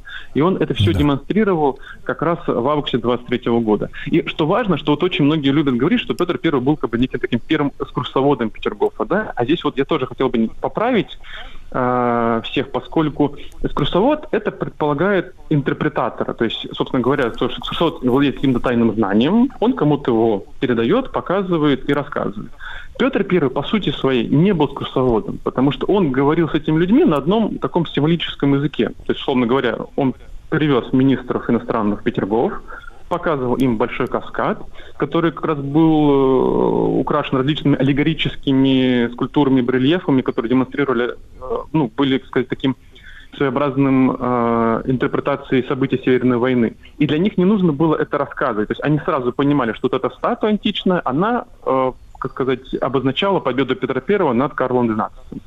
Здесь он как бы не интерпретировал, он просто им показывал, и они понимали, что все, Россия, империя, а Петр I по праву своему носит э, столь высокое звание императора и отца Отечества. А, Александр Сергеевич, э, да, конечно, вот язык, э, да, аллегорический такой э, язык, который уходит своими корнями, да, и в античность, и, и, конечно, в библейскую историю, да. Вот э, напомните, пожалуйста, нашим слушателям, э, тот же вот Самсон, который, да, раздирает этого льва. Лев это шведы, получается?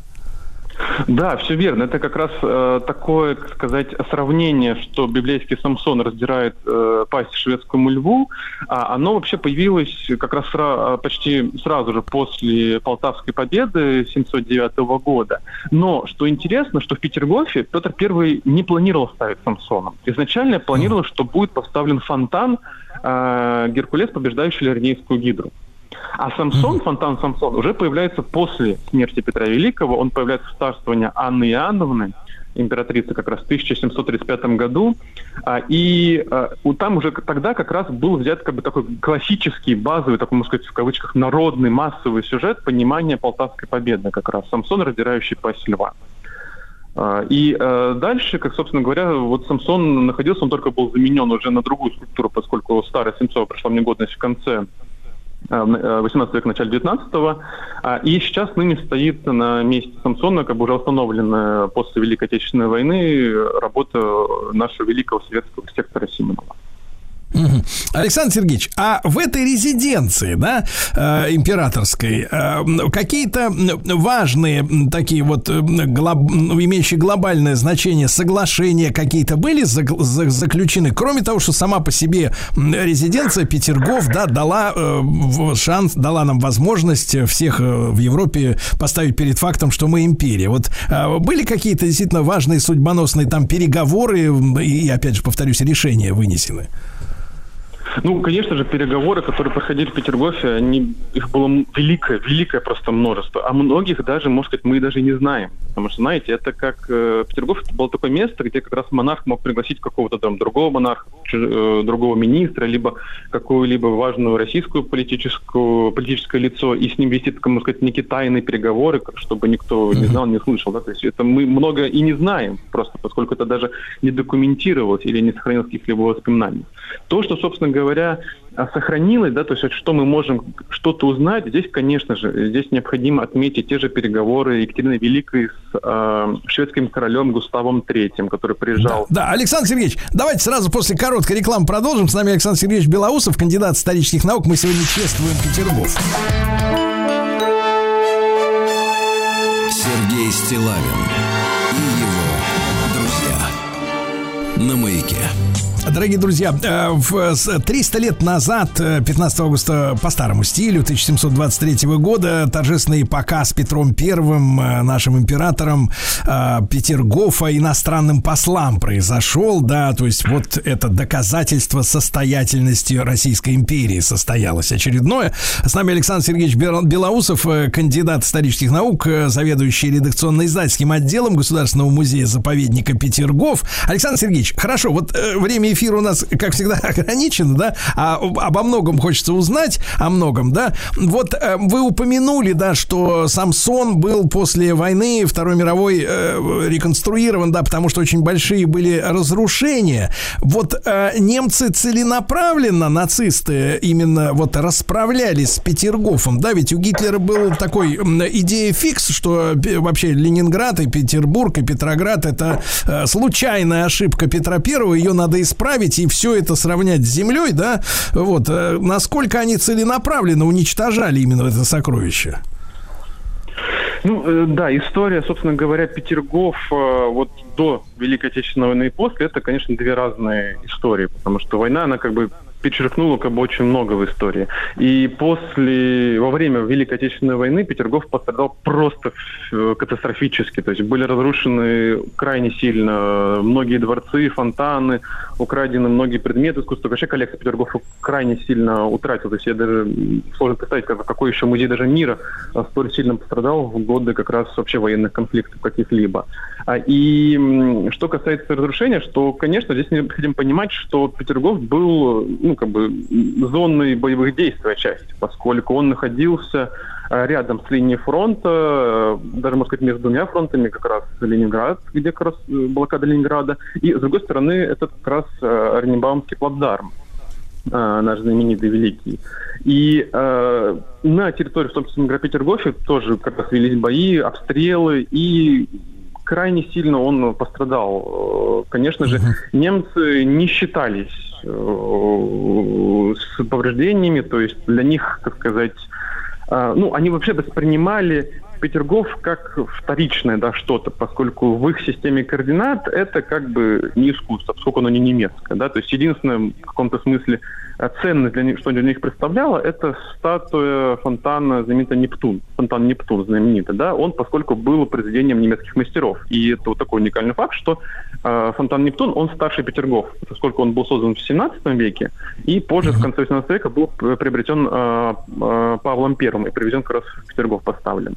И э, ценность какую-либо представлял, собственно говоря, конечно же, вот этот фонтан для них, поскольку это произведение немецких мастеров. Они как раз его запаковали и отправили э, в Германию. То есть э, считали, что немецкое искусство должно вернуться, как бы, скажем так, домой, несмотря на то, что Александр Сергеевич, а какова судьба, а какова судьба этого, этого фонтана за дальнейшая? А, Слава богу, как раз после победы фонтан а, был возвращен а, в Ленинград, в Петергоф, Петродворец, тогда он был как раз переименован. И ныне он располагается как раз в нашем а, верхнем саду, а, который сейчас находится на такой огромной комплексной реставрации. Он, Она закончится уже в самое скорое время, и в следующем году, уже в следующий летний сезон фонтанный, а каждый житель Петергофа, гость э, Петербурга, Петергофа сможет его вновь увидеть. То есть фонтан вернулся в свое законное да, место. Александр Сергеевич, а вот реставрационные работы до каких, до какого года происходили в э, Петродворце, как мы да, в детстве говорили, в Петергофе? Вот сколько понадобилось времени на восстановление всего того, что разрушила война? Ну, вообще, знаете, реставрация это слово такое вечное. Да? Э, реставрация равно равно вечность, поскольку реставрировать нужно постоянно и все абсолютно. С точки зрения таких вот этих грандиозных разрушений, то э, реставрационным работам приступили сразу же, сразу же после окончания Великой Отечественной. То есть происходила оценка ущерба. Я лично видел в архиве вот эти как раз листы, где архитекторы, сотрудники Петергоф, э, сторонних организаций, они, знаете, они каждый кирпичик, каждый гвоздик зарисовывали, описывали, который подлинно, да, то есть это, это просто феноменальные а, материалы, документы, которые вот когда ты смотришь и просто ты понимаешь, что люди видели, как бы как они работали, как они относились к своему делу, как они его любили, и любили Петергоф прежде всего. И а, восстановительные работы шли, по сути говоря, ну вот если касательно Петергофа, можно сказать, вплоть до 2011 года, когда открылся а, полностью восстановленный церковный корпус Большого Петерговского дворца, в каком-то смысле это, можно сказать, некое завершение реставрационных работ в Петергофе. Но все равно есть еще как раз памятники, которые еще находятся в стадии как раз такого консервационного и требуют еще восстановительных работ. Там знаменитая Нижняя дача Николая II, да, а, различные как раз такие малоархитектурные формы э, некоторые. Но в каком-то смысле вот э, завершились какие-то такие глобальные, именно послевоенные, я считаю, что это вот как раз начало 21 века. То есть вот полвека шло восстановление Петергофа. Да, Александр Сергеевич, и вы упомянули о том, что в следующем году, да, будет завершен очередной этап, да, э, так сказать, восстановительных работ. Э, Что мы в следующем году у вас увидим? Расскажите вкратце, пожалуйста. А, Ну, э, это как раз будет открыт после э, комплексной, грандиозной просто реставрации наш э, знаменитый Верхний сад. То есть у нас есть Нижний парк с фонтанами самый знаменитый, да, а вот с другой стороны Большого дворца располагается Верхний сад, где как раз располагается фонтан Нептун. А Он был закрыт несколько лет назад на огромную большую комплексную реставрацию, поскольку, по сути говоря, после войны такого большого реставрационной работы не проводилось.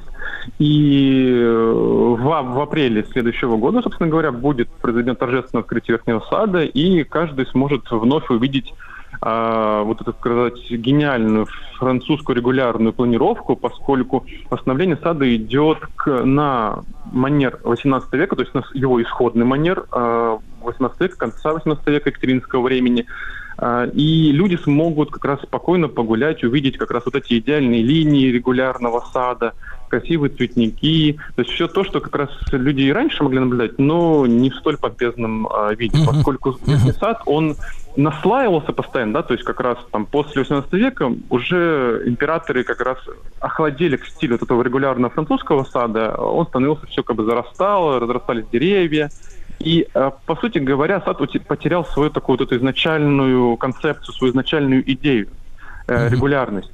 Поскольку Вер- Верхний сад, он сам по себе это уникальное и вообще явление, даже, собственно говоря, э, в паркостроении, мне кажется, отчасти российском и мировом, поскольку э, многие видят только верхний слой, да, то есть деревья, Да. цветники, красивые аллеи, линии, фонтаны в том числе, а под верхним садом же проходят трубы, проходит система, э, гидротехническая система, которая питает фонтаны Петергофа. То есть Да, вот тоже да, великий да, да. большой каскад, он питается конечно. благодаря прудам и трубам, которые проходят по верхнему Да. саду. То есть, Александр какая- Сергеевич, да-да-да, огромная работа. Александр Сергеевич, позвольте ваш коллектив, да, поздравить все-таки с датой, очень важно. Александр Сергеевич Белоусов, кандидат исторических наук и Петергоф с очередным праздником.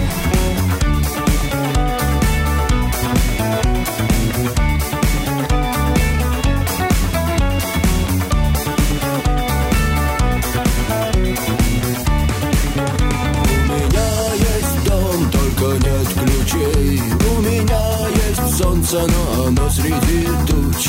Есть голова, только нет плечей Но я вижу, как тучи режет солнечный луч. У меня есть слово, но в нем нет букв. У меня есть лес, но нет топоров. У меня есть время, но нет сил ждать. И есть еще ночь, но в ней нет снов.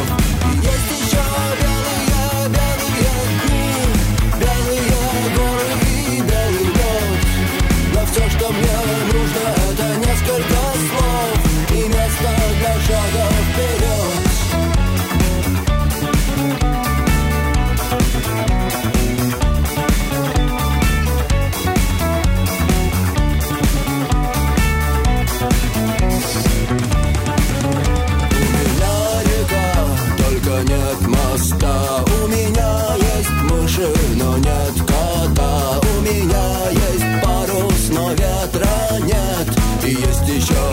кино нет холста У меня на кухне из крана вода.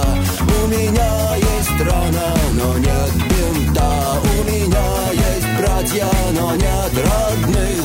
Ты есть рука, и она пуста.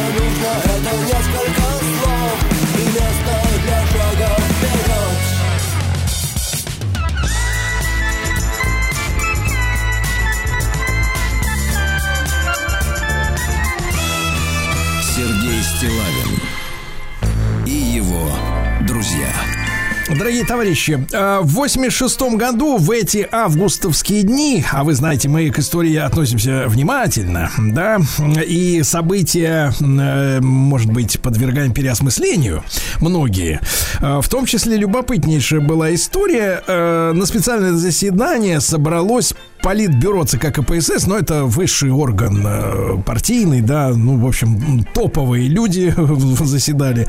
И было принято решение, я так понимаю, под давлением так называемой общественности перестроечной, прекратить все работы по грандиозному проекту переброски стока северных рек в засушливые регионы Советского Союза, в Казахстан и в Среднюю Азию.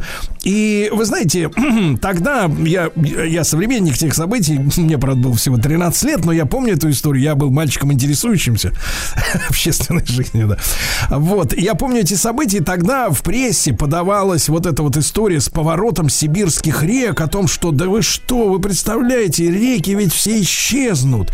Из-за каких-то вот этих азиатских там проблем у нас все встанет, надо прекратить, значит, вот это бездумное, э, значит, э, управление коммунистами, большевиками, значит, природой, э, значит, шли митинги, по-моему, что-то в этом роде, на телевидении была целая кампания развязана, а сейчас вот так заглядываешься назад и понимаешь, слушай, а ведь это была пропагандистская такая мощная движуха, говоря современным языком, да, но на самом ли деле все было так, э, как подавалось нам тогда, да?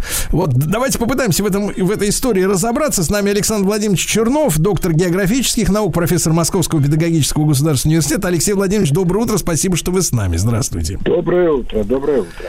Да. Алексей Владимирович, ну, я, насколько понимаю, вот эти работы по э, действительно перенаправлению э, сибирской воды э, в засушливые регионы, да, э, начались еще в 60-е годы. Там лет 20, наверное, десятки, кажется, институтов работали над этой э, тематикой. И если вот мы в таком в историч- исторически последовательно, да, будем, то э, как эта идея возникла? Это уже при Брежневе вот эта тема появилась? Нет, вы знаете, она возникла раньше, и она возникла сама по себе, потому что действительно в Центральной Азии воды явно не хватало, и надо было каким-то образом решать вопросы с орошением полей, с развитием сельского хозяйства. Поэтому первый крупный магистральный канал был построен э, от Амударьи в Туркменистан. Это Каракумский канал имени Ленина. Вот, я точно не могу назвать эм, дату, как не дату, а период, когда он был построен, скорее всего, даже еще в 50-е годы. Вот, и он активно э, функционировал, подавал воду из Амударьи в Туркменистан и продолжает делать это и сейчас с помощью водохранилищ на Амударье. Это первое. Второе. Тогда же была очень хорошо мелиорирована Ферганская долина. Тоже уже водами Сырдарьи. Таким образом, перес- перераспределение водных ресурсов, по крайней мере региональное, было у нас уже после войны развито.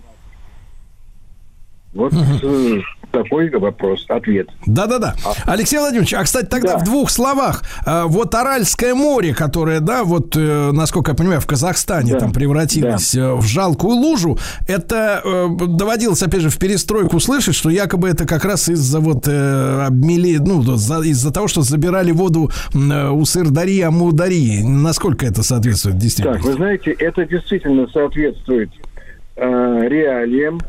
Вот это море находилось на границе Узбекистана и Казахстана.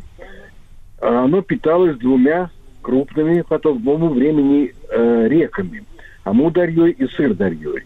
Но в связи с тем, что воды этих рек стали, как я уже только что говорил, расходоваться на орошение э, полей, центральноазиатских тогда союзных республик.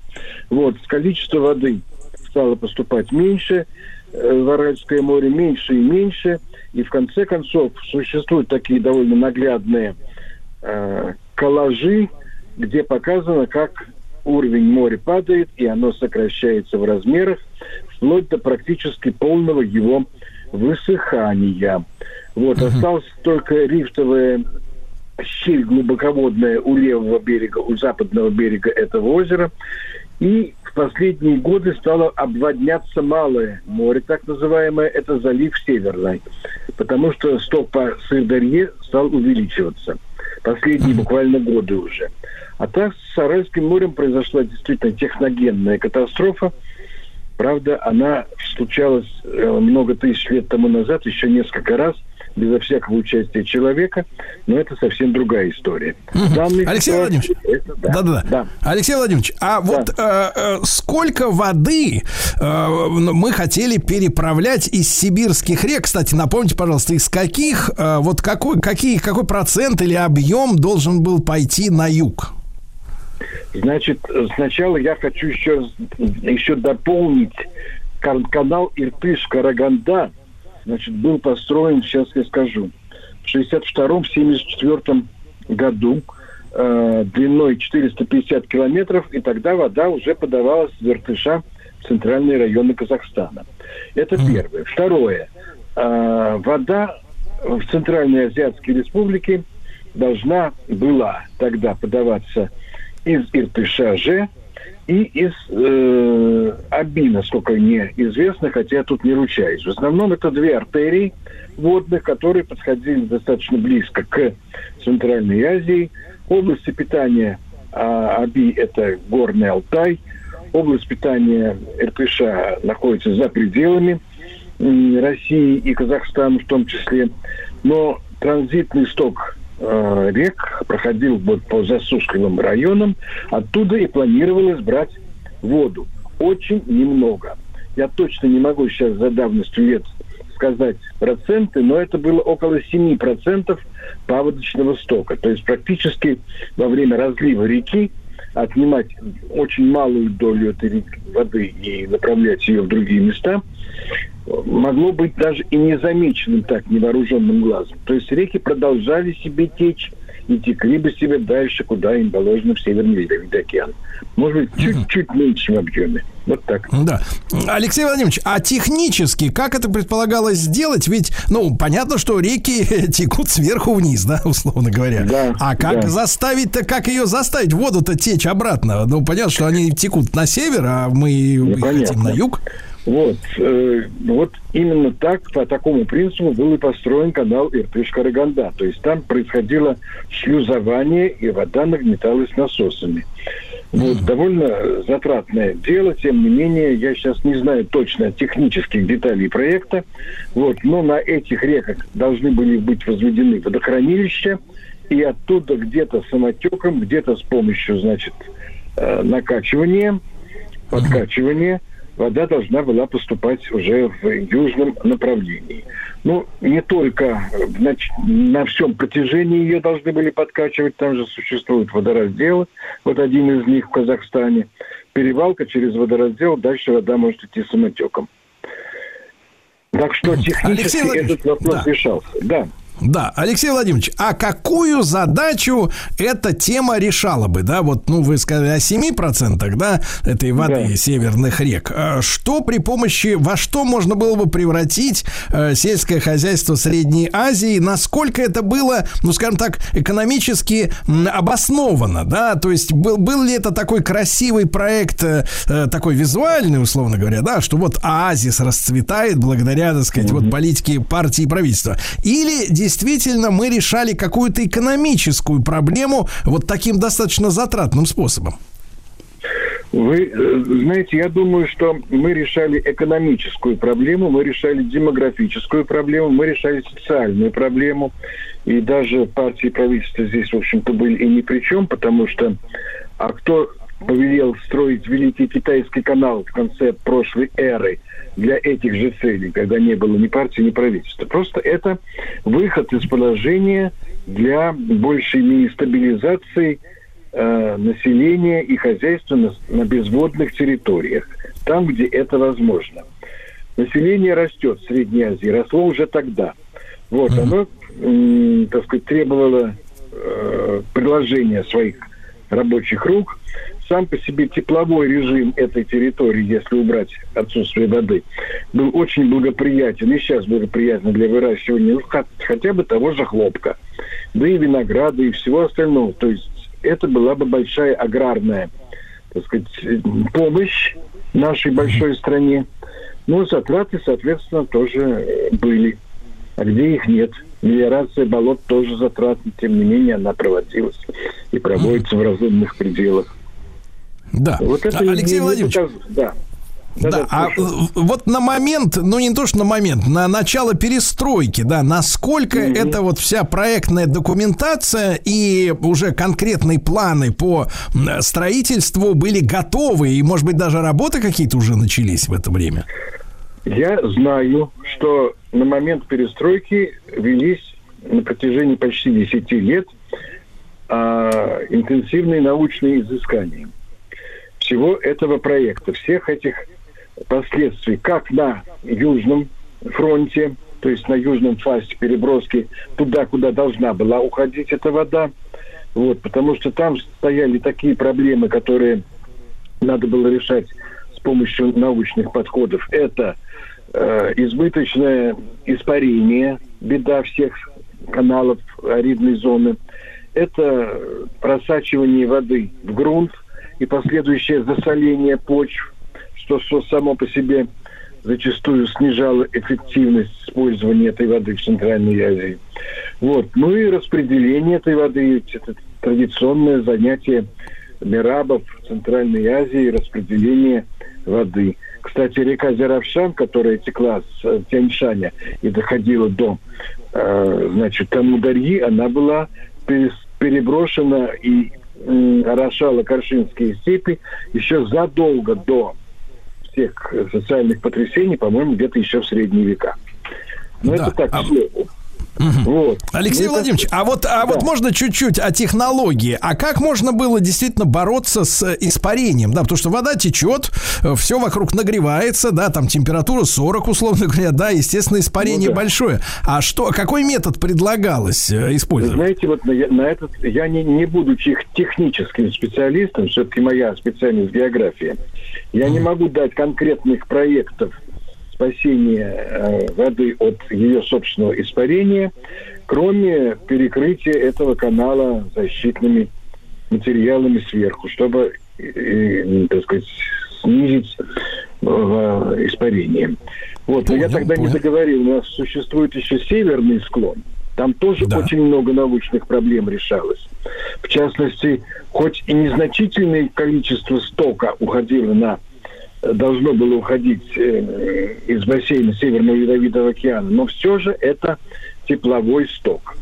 И как отсутствие сокращение теплового стока могло повлиять на воды Северного Ледовитого океана, вопрос прорабатывался, но, по-моему, еще так и не успел решиться. Западная Сибирь очень заболоченный край. Но перегнуть палку и осушить все болота будет еще хуже. То есть это тоже проблема. Проблем здесь стояло очень много. Это тот самый толчок развития науки, который во- во- в области техники, значит, дает большой прирост э, идей в других областях. Здесь было то же самое.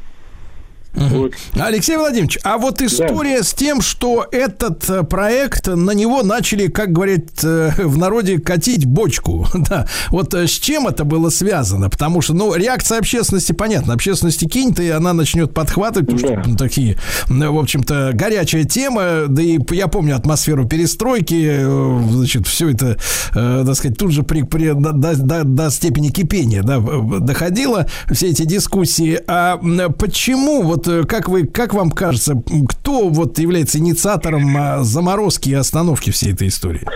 Э, Я не могу назвать персонально человека, который это э, сотворил. Вот, но тогда было действительно наложение внешних, в основном социальных и политических факторов. Вы даже сейчас упомянули, так сказать, в Тунин, сказав, что партии правительства решения и так далее. Я думаю, что партии правительства тогда уже особо сильно до этого не было дела. А вот то, что параллельно развивалось узбекское дело, так называемое, может быть, вы помните. Конечно. Гдлян и Иванов. Гдлян, Помните? Гдлян Иванов, да-да-да. Да. Вот. И вот это на- наложение, значит, Гдлян Иванов расследует жуткую коррупцию и воровство, которого, скорее всего, все-таки в таком масштабе и не было даже. Вот, расследуют и для того, чтобы обогатился клан или кланы, э, значит, некоторых руководителей и приближенных к ним, им гонят бесплатно воду, и вот это все одно на другое накладывалось. Так я могу сейчас с высоты этих 30 с лишним, почти 40 лет сказать. Вот, то есть это кем-то направлялось, э, вот именно возбуждение. Ну и второе, вот буквально, когда я вчера разговаривал с вашими коллегами, действительно, я вспоминаю, что поворот сибирских рек – это все реки, э, включая даже почему-то и Енисей, и Лену, по их мнению, должны были значит, повернуться и затопить все казахстанские степи и так далее. То есть абсолютно не профессиональное перевирание терминологии. Кстати, такие вещи бывают. Выправление реки – это э, прочищение перекатов. Считается, что выправление – это выпрямление. Я тоже с этим сталкивался в других областях. И Одно неправильно сказанное слово, и начинается волна. Вот здесь произошло то же самое.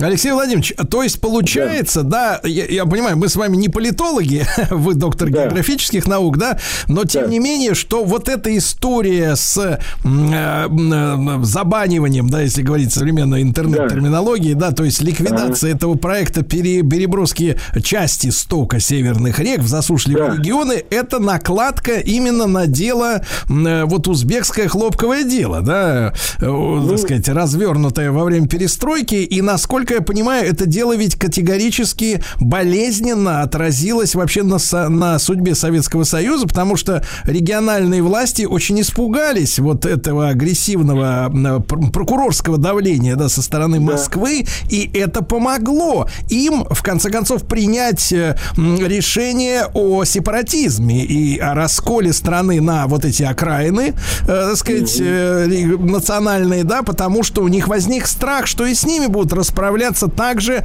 а, несправедливо, скажем так, да, правильно я понимаю? Да, вы знаете, я тут с вами полностью согласен. Потому что нет дыма без огня, с одной стороны, но с другой стороны, это был небольшой огонь, пле- тление. Я был в тот момент в Центральной Азии, в Средней Азии, как тогда говорилось, Ташкент расцветал, особенно после того, как его реконструировали после страшного землетрясения. Вот, было хозяйство достаточно развитое, да, была нужна вода. Были, были научные подходы к ирригации. Так они сейчас продолжают. Только что защищалась докторская диссертация по орошению Коршинской степи. Да-да-да. Вот, Алексей Владимирович, и да. насколько, и Да. насколько я понимаю, э, что проблемы с э, водой, они до сих пор никуда не делись из этого региона. То есть я слышал, что этим летом даже в Бишкеке, да, это раньше Фрунзе назывался, в Киргизии, Да, отключали подачу воды питьевой, потому что введен жесткий режим экономии, воды не хватает. То есть тема, тема жива, в принципе, до сих пор. Э, Вот, э, ну, может быть, мы к ней когда-нибудь вернемся. Алексей Владимирович Чернов, доктор географических наук, профессор Московского педагогического государственного университета, э. А об остановке проекта переброски северных рек на юг мы сегодня говорили. Это 86 год.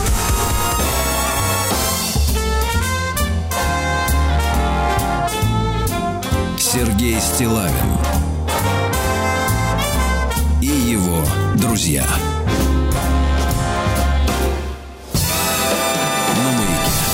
Дорогие товарищи, друзья мои, земляне, прямо сейчас, вот в эти самые мгновения, когда мы с вами э, беседуем, ну, я вслух, а вы э, молча, да, вот летит к Луне наша станция Луна-25. Она запущена была 11 августа, ну, по всем прикидкам, где-то в районе 21 она доберется до нашего естественного спутника э, нашей планеты и должна будет прилуниться на Южном полюсе. Задача у этой станции, а, а, я так понимаю, обнаружить воду.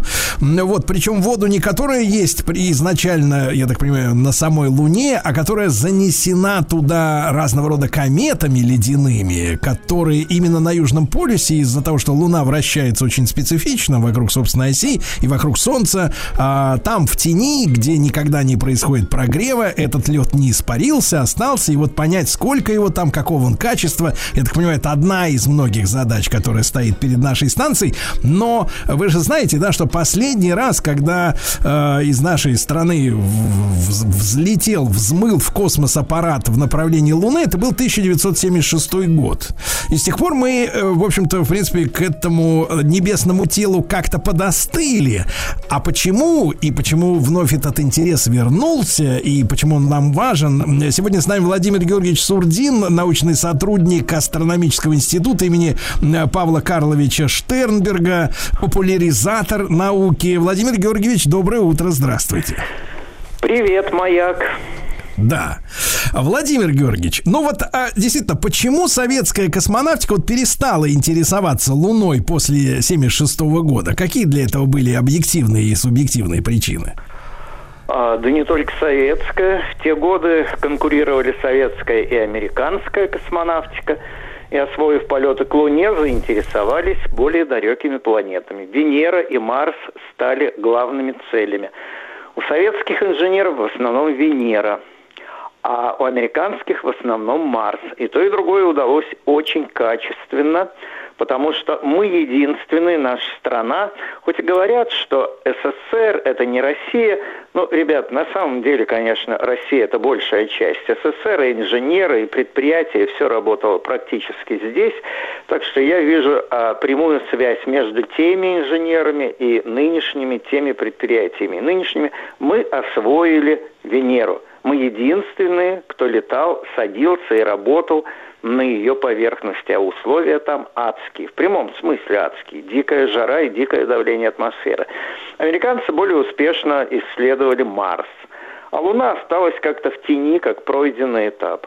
Ну а потом к ней обратились не только а, бывшие космические державы, но и новые, Западная Европа, Китай, а, Япония.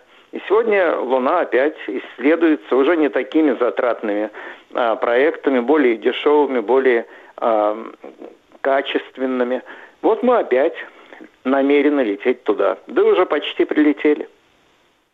А, Владимир Георгиевич, я так понимаю, что и наши китайские, так сказать, товарищи, да, интересуются Луной.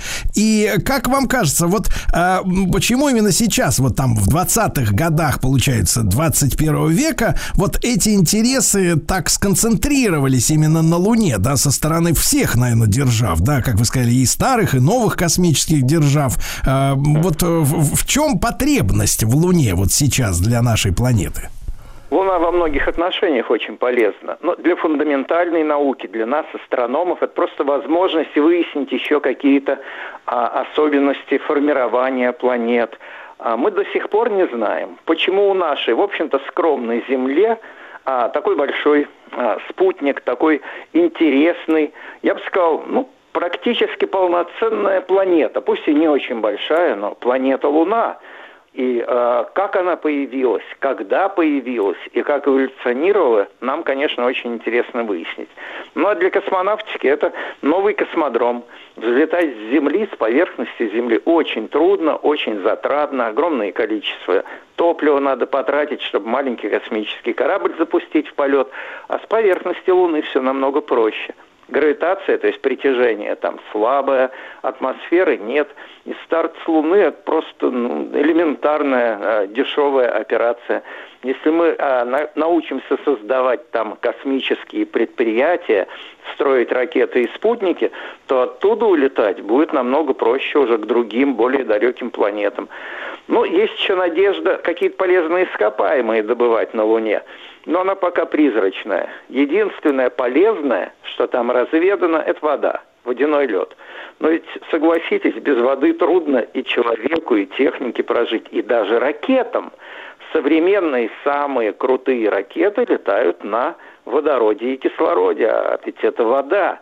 Расщепляя воду на водород и кислород, мы создаем изумительное ракетное топливо. Так что там и заправки для ракет можно будет создавать. Осталось одно – доказать, что вода там есть. Она, конечно, есть, мы в этом не сомневаемся. Кстати, наши российские приборы разведали ее там. Но разведали издалека, с орбиты. А теперь надо прямо там на месте, на грунте копнуть и посмотреть, правильно ли работали приборы. Ну, конечно, правильно. Прибор надежный. Они и на Марсе, и на Луне разведали воду.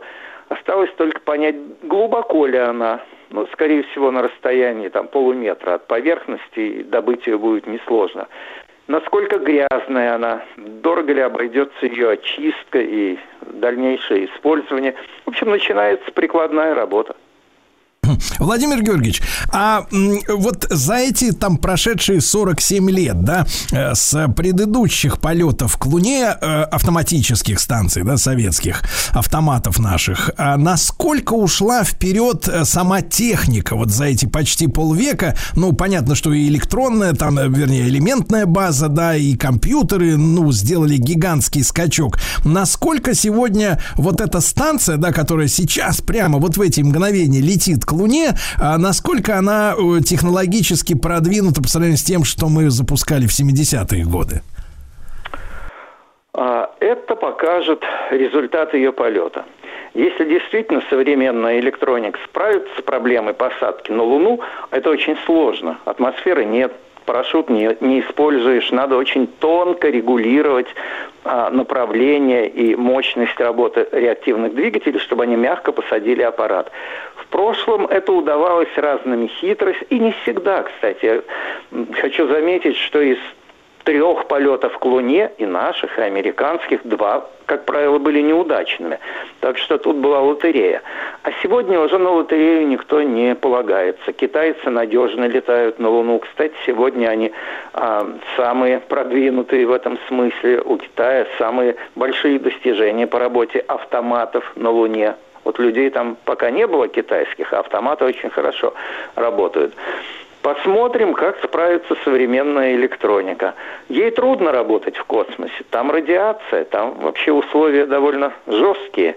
И если все обойдется хорошо, а, я всегда полагаюсь на опыт предыдущих лет. Вот, скажем, индийские аппараты, а ведь там тоже электроника современная, уже разбивались Луну, уже были у них неудачи а, японский аппарат разбился. В общем, даже самая крутая электроника нынешних дней не всегда справляется с этой задачей.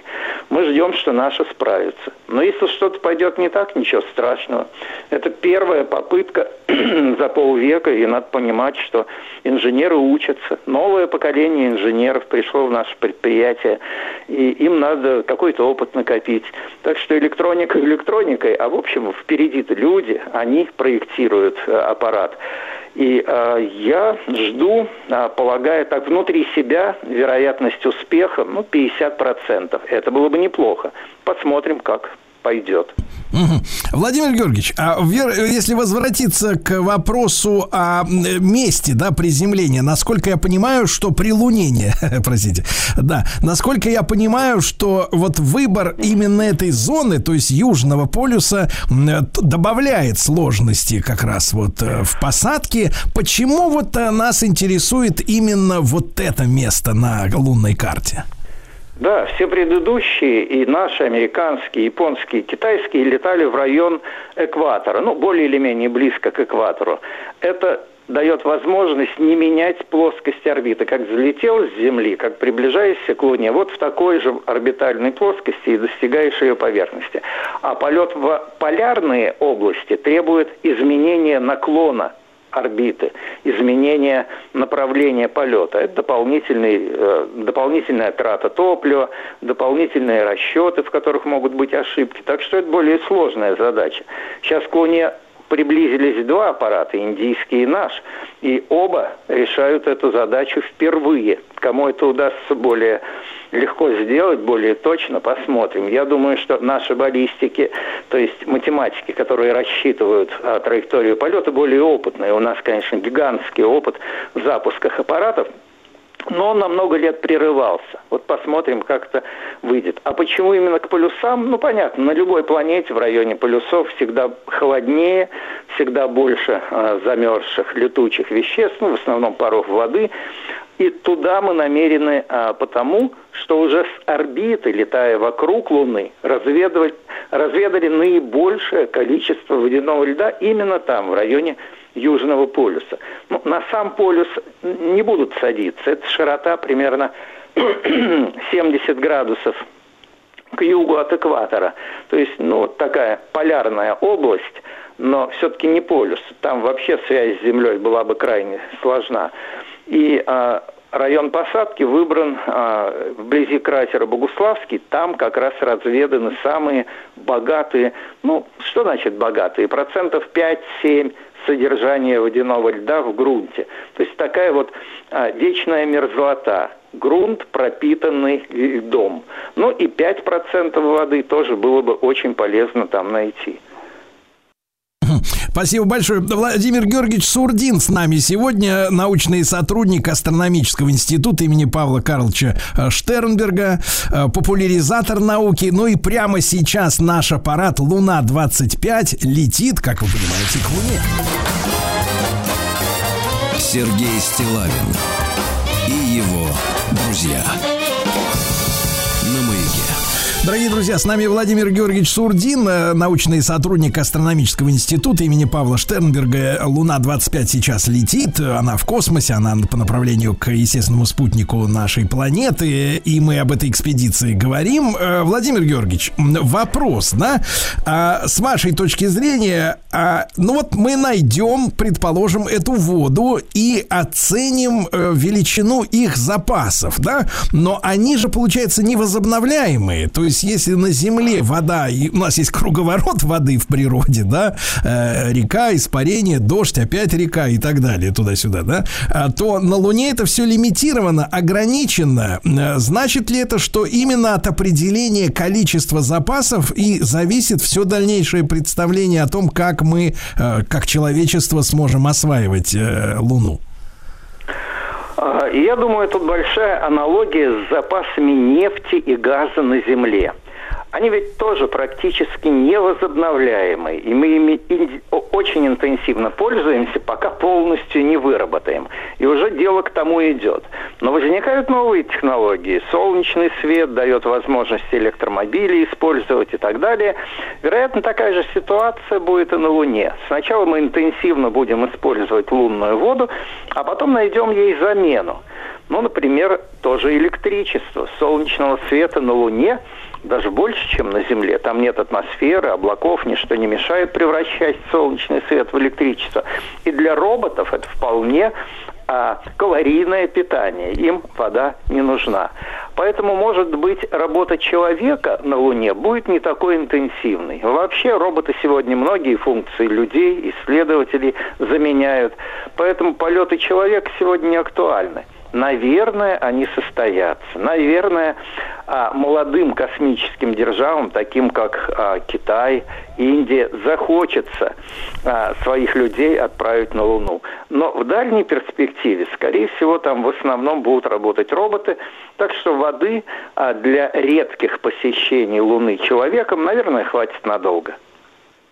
Владимир Георгиевич, вот э, хотел этот вопрос давно задать. Э, Луна, вы, вы сказали в начале нашего разговора, что такой уникальный, да, спутник, в том смысле, что у нашей планеты такой да, большой, да, по объему, по массе есть такой спутник, э, естественный, по крайней мере, мы так думаем, что он естественный. Вот скажите, пожалуйста, а вот эта обращенность э, Луны, э, которая летает вокруг нашей планеты, да, постоянно к нам одной вот э, своей лицевой стороной, да, насколько это, в принципе, для э, в целом спутников планет, там, в Солнечной э, системе, там, в других, насколько это уникальное явление, насколько это редкая орбита, вот то, что мы все время видим только одну сторону? абсолютно не уникальная. Все большие спутники крупных планет обращены к своим планетам одной стороной. Это давно уже со времен Исаака Ньютона было объяснено влиянием гравитации большой планеты на свой спутник. Гравитация вызывает так называемый приливный эффект. Ну, сама Луна тоже на Земле вызывает приливы, отливы в морях, а наша Земля гораздо мощнее действует на Луну своей массой и затормозила ее вращение до такого состояния, когда Луна синхронно делает один оборот вокруг своей оси, за это же время за месяц один оборот вокруг Земли. И у больших спутников Юпитера, Сатурна, да у всех планет именно такая ситуация сложилась. Это механика объясняет без труда. Да, Владимир Георгиевич, и тогда ну, последний вопрос на сегодня. А насколько вот с философской точки зрения, да, не только научно-технического прогресса, там, развития технологий и двойного назначения, и, может быть, добычи ископаемых, которые, может быть, на Луне в большей степени представлены, чем на Земле, да, вот с философской точки зрения, насколько вот это, соответственно, освоение Луны э, важно с точки зрения того, о чем мыслили там Циолковский, другие философы, да, космисты, что человечество обязано выйти за рамки своей планеты. Как вы это оцениваете? А, Наш вид, разумный человек, уникален тем, что не останавливается на пути своей экспансии. Мы всегда движемся вперед. Мы уже практически всю сушу Земли завоевали.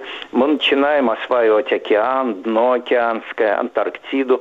И, естественно, двигаться дальше. Луна – это первая ступенька. Если мы не будем расширять ареал своей жизни, то чем мы отличаемся от остальных животных, которые, удовлетворив желудочные потребности, останавливаются в своем движении? Нет, нам нужно удовлетворять свои интеллектуальные последу- а, по- потребности, изучать этот мир. И первая ступенька, конечно, Луна. Э, Ну и, э, Владимир Георгиевич, я понимаю, что э, как человек науки вы не согласитесь заниматься там еми голыми прогнозами, но с вашей точки зрения, какое десятилетие, давайте так мерить крупными шагами, какое десятилетие этого века может стать временем, когда действительно там разные станции, на- населенные роботами, на Луне станут таким уже обычным делом, как, например, МКС на орбите Земли? Ну, я бы не сказал, что МКС очень привычная вещь для моего поколения. Это фантастическое достижение. А по поводу того, как Луна а, начнет осваиваться, видимо, первые шаги нового поколения людей в 30-е, в середине 30-х годов нашего века состоятся. А к концу века полеты на Луну будут такой же рутиной, как полеты в Антарктиду или вот на Северный полюс. Меня на днях пригласили на борт ледохода, ледокола, идущего к Северному полюсу. А я подумал, ну что в этом интересного? Ну что, господи, лучше я дома поработаю, книжку напишу. Представьте, век тому назад кто-нибудь отказался бы от этого фантастического путешествия, а никто Согласен. еще не был на Северном полюсе. Да, Владимир Георгиевич Сурдин с нами был в эфире, и Луна-25 прямо сейчас летит к Луне, товарищи.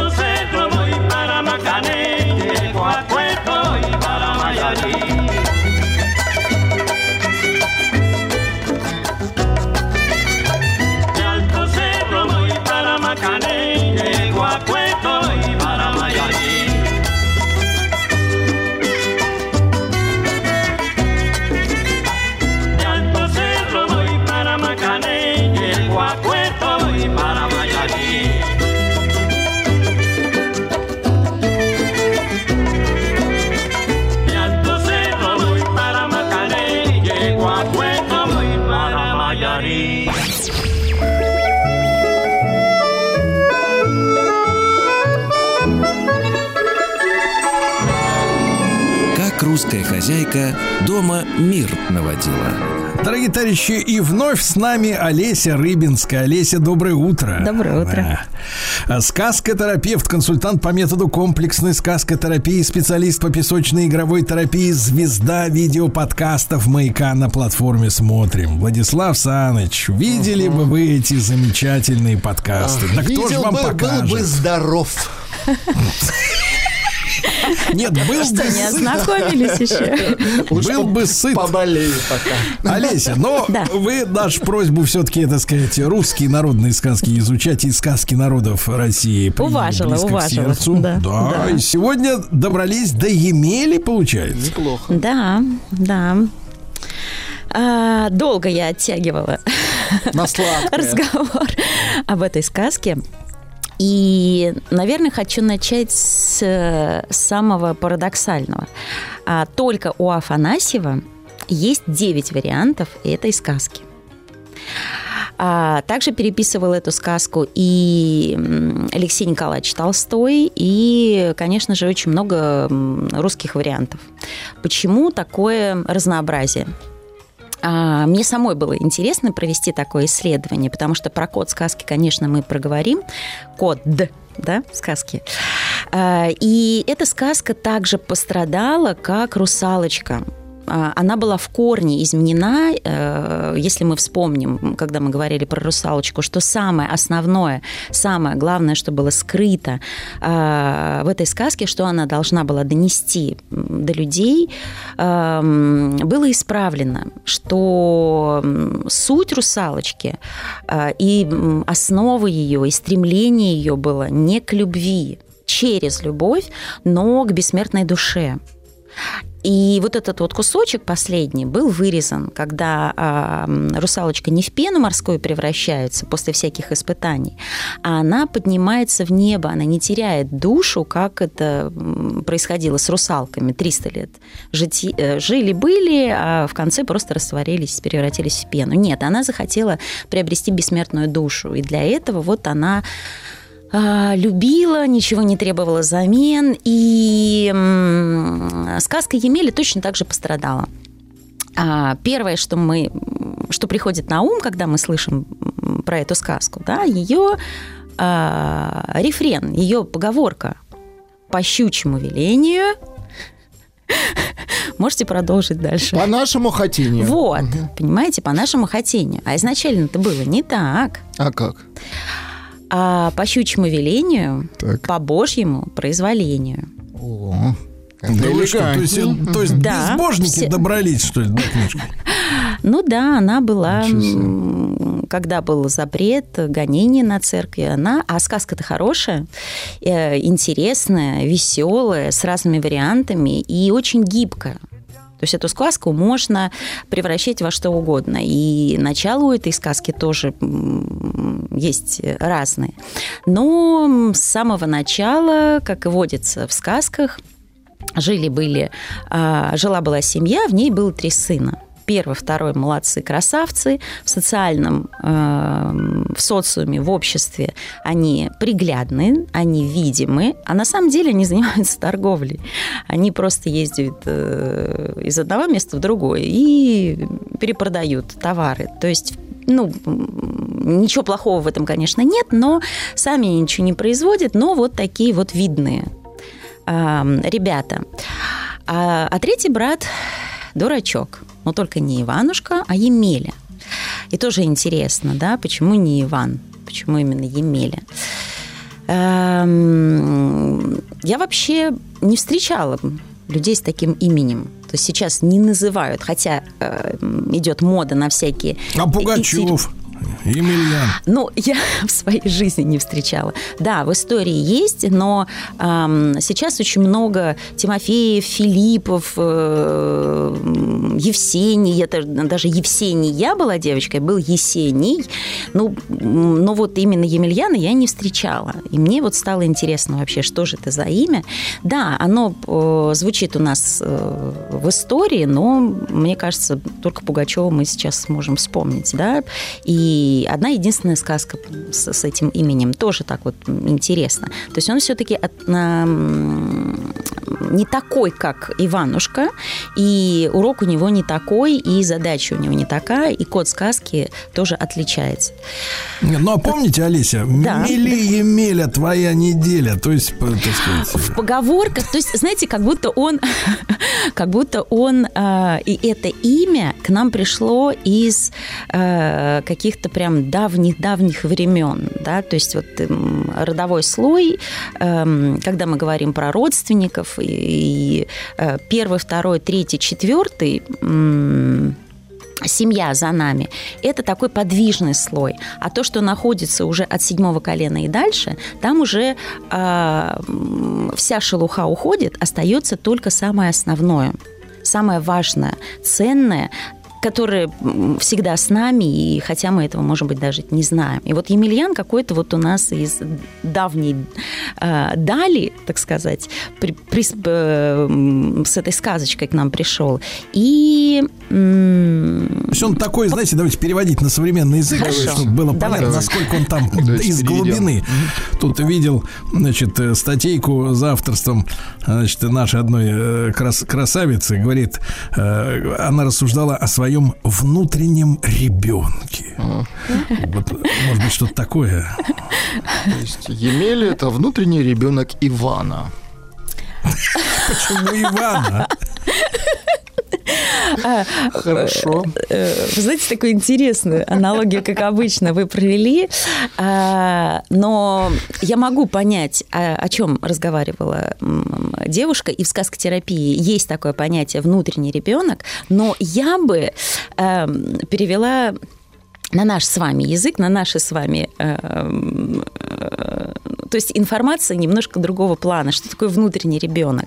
Это человек, у которого есть прочная связь э, с миром, с временем, да, который не э, может, так сказать, выскочить из любой проблемы, э, выйти сухим из воды.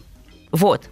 А, причем это все легко, э, играючи, и он умеет наслаждаться жизнью и смотреть в какой момент, где нужно э, находиться. И мы сейчас вот подходим с вами к самому, э, к самой важной точке. В конце сказки Емеля становится таким мастером. И мастером не просто своего ремесла, да, то есть мы даже не знаем, чем он занимается, то есть у него нет никакого ремесла. Он становится мастером жизни. Умение находиться в нужном месте в нужное время – это очень хороший навык, э, талант, я бы даже сказала. То есть такой шустрила, да? Ну, он не шустрила, а Он он... Руба- э, рыболов. Э, то есть вот человек, который, да, человек, который эм, э, понимает, как можно свою жизнь м, обезопасить, про это мы тоже будем говорить, как сделать ее легче, но при всем при этом... Приспособленец, давайте я помогу вам. Приспособленец. А, хорошо. смотрите. Какие еще При- слова? при- Ловкач. Смотрите, смотрите, приспособленец – это тот, который полностью меняет себя и идет э, ну, по дороге другого человека. Да? Емеля же делает наобо- все наоборот. А, да, сейчас еще новое слово появилось. Дизайн жизни, или как это у них там Да вы называется? что? у этих А что это значит? Да, да. Дизайн Да, да, жизни. это значит Это- ну-ка, дизайн то ли, то ли жизни, то ли я- судьбы. Это какая-то пафосная такая э, история. Значит, э, что, мол, типа там, там туда вплетают даже какие-то астрологические, значит, э, хрени, да, и типа а мы А можно все изменить. человека, программируем М. человека, мы, мы вычисляем, как- к чему он больше тянется, и мы его так вот вставляем, что он э, вот наилучшим образом и богатство у него, и все прет, вот дизайн, по-моему, жизни. Ну, слушатели поправят, назовут, как это называется. Ну, что-то я, наверное, летом очень хорошо отдыхаю на природе, даже не слышал о таком явлении, но а, мне это тоже понятно. И как раз вот Емеля, он является таким уникальным а, персонажем, который может не встраивать ничего, вот э, никакой дизайн, никакие звезды. Он сам чувствует, где ему нужно находиться, в какой момент, и что лучше сделать, и как себе помочь. Смотрите, а, ну, давайте напомним сказку, да, что э, вот в этой семье э, два брата занимаются там промыслом, а Иван, э, ой, Емеля, вот видите, как все-таки, все-таки, все-таки, да. Емеля не Иван, это здесь главная мысль. А, а, Емеля остается на печи, и опять у нас с вами звучит символ печи.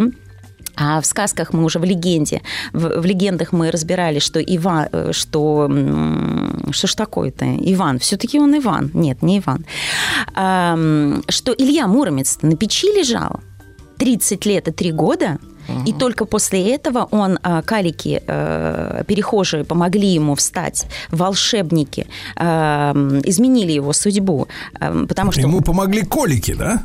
калики, перехожие, странники, которые играли, э, ну, кто-то там на гуслях играл, кто-то просто Ходаки. путешествовал. Ходаки, как у Ленина, тоже его поставили на ноги. А, И вот этот символ печи, опять это связь с родом, какие-то осмысления, неторопливость, да, то есть он какое-то время дозревал, его душа дозревала.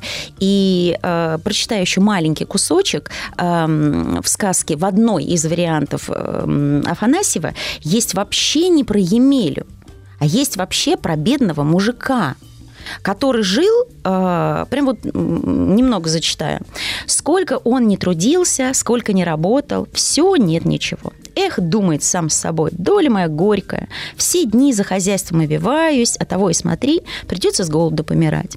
Вот сосед мой всю свою жизнь на боку лежит, а что ж, хозяйство большое, барыши сами в карман плывут. Видно, я Богу не угодил. Стану я с утра до вечера молиться, а вот Господь и смилуется. Значит, О, отличное слово, богоугодный, да, появляется. а, начал он Богу молиться, по целым дням голодает, а все молится. Наступил светлый праздник, ударили их за утренние. Бедные думают, все люди станут разговляться, а у меня ни куска э, нет. Пойду хоть воды принесу. Уже вместо щей похлебаю. Взял ведерко, пошел к колодцу, только закинул воду, вдруг попалась ему ведерко большущая щука. Обрадовался мужик, вот и с праздником наварю ухи и всласть пообедаю. А, Есть такой вариант, что да, человек просто уходит э, в монастырь, э, становится отшельником, какое-то время находится, э, уезжает в деревню, переосмысляет свою жизнь. А, Ну вот, не знаю, мне кажется, что... То есть дауншифтеры, да, по-нашему? а, ну, чем занимаются дауншифтеры? Бездельем.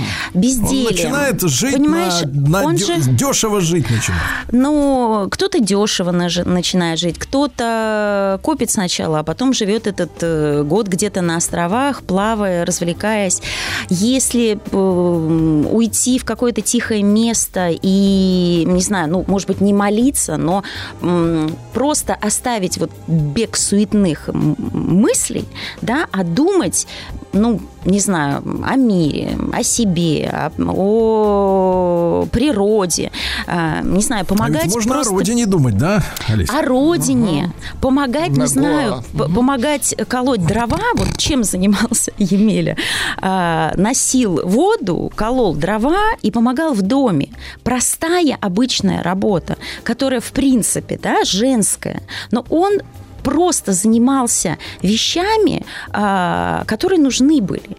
И, не знаю, по-моему- Кстати, Олеся, вы это вот, вот как-то вскользь это плохо прозвучало. Хорошо, Надо еще давайте, раз. давайте. Женская работа, колоть дрова, носить воду. Надо это, Э, это- акценты ставить, чтобы напоминать современным девушкам, ну, что во-первых, это было. Во-первых, это было. Ну, колоть дрова, мне кажется, это все-таки была мужская работа, а он приносил дрова, он приносил хворост и из лесу. То есть это была посильная такая работа. И заниматься домом, конечно, это была женская работа, но она тяжелая. И тоже женщине нужна помощь. И тогда вот такой вот Емелька, да, которого все считали, м, ну, так сказать, м, странным. Вот он для них странный, он не такой, как все остальные мужчины. И здесь тоже вот такой вот посыл, что, ну, если человек не зарабатывает много денег и, не знаю, там, не ездит на, на какой-то крутой машине, да, а находится э, или занимается каким-то делом, которое не очень видимо, то, наверное, не стоит его судить, а можно посмотреть или ну, если тебе интересно, да, можно как-то пообщаться с ним. Ну, опять про социальные эм, эм, вот эти вот взгляды, про э, суждения. То есть здесь не надо торопиться. Нужно смотреть по делам, нужно смотреть по человеку. И он приходит в тот момент, когда там находится щука.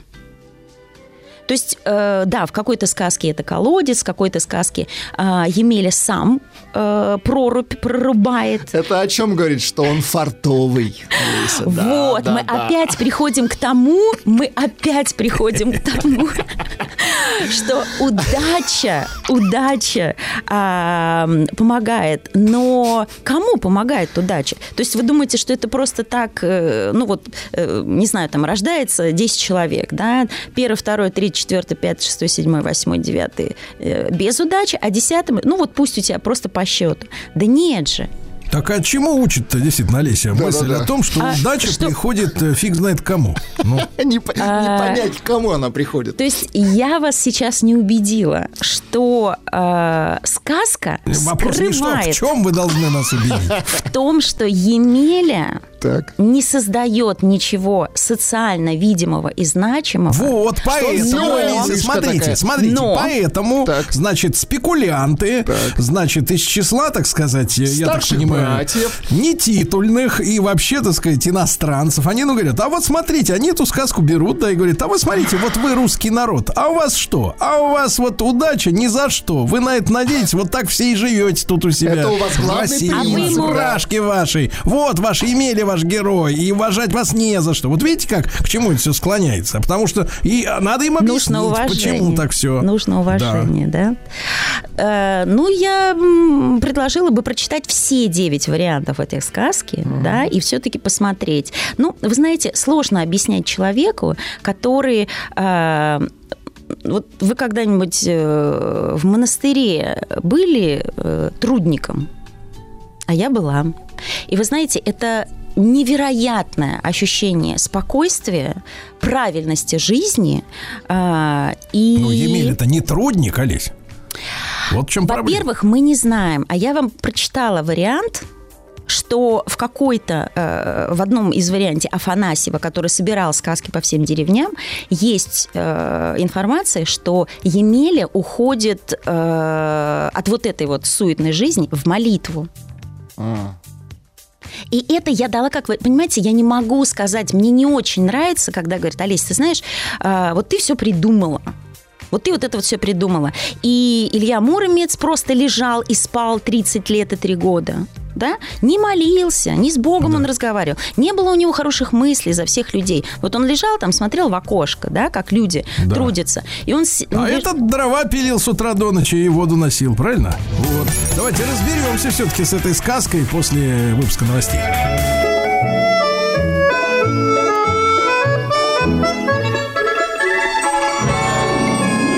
Русская хозяйка дома мир наводила. Итак, сегодня мы э, с Олесей Рыбинской, сказкотерапевтом, консультантом по методу комплексной сказкотерапии, добрались до самой загадочной русской народной сказки «Емель». У нее много вариантов. Э, имя главного героя нетрадиционно для наших сказок, правильно? Вот.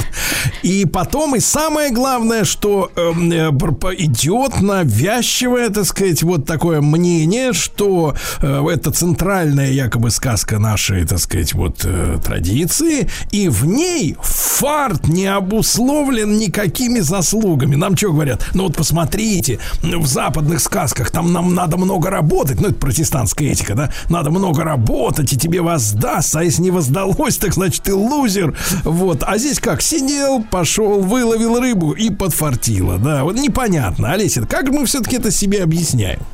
Вот видите, даже для нас закрывается эм, этот персонаж, и мы его осуждаем. Но еще один довод приведу и пойдем дальше по этой сказке. Помните сказку про старика и золотую рыбку? Он же а, не смог загадать достойное желание. И вообще все сказки с джинами, а, вообще с волшебными вот такими предметами, которые а, даются человеку просто так, и потом он не знает, каким образом использовать а, вот эту драгоценность. А Емель-то знает. Он выловил щуку. Во-первых, он остался без обеда. Вот тот вот э, мужичок, который вообще ничего у него в доме не было, и он молился, постился, он вообще остался без еды. То есть для него а, набить свое брюхо да, не первостепенное. Он может э, остаться без еды, он может э, помочь другому, он может поделиться, он может отдать это. Опять мы говорим о том, что человеческие качества э, первостепенные, все остальное прикладывается. Ам, Емеля э, говорит, что я тебе сейчас в уху, э, невестки сварят отличную уху, и мы вместе покушаем.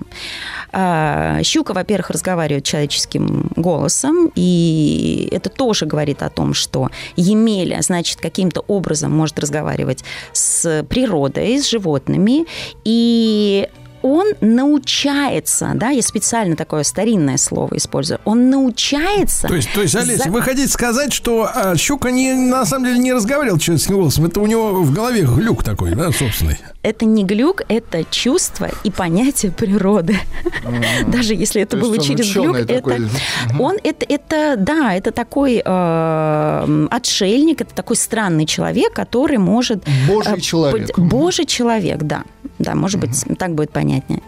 И он э, учится загадывать желания.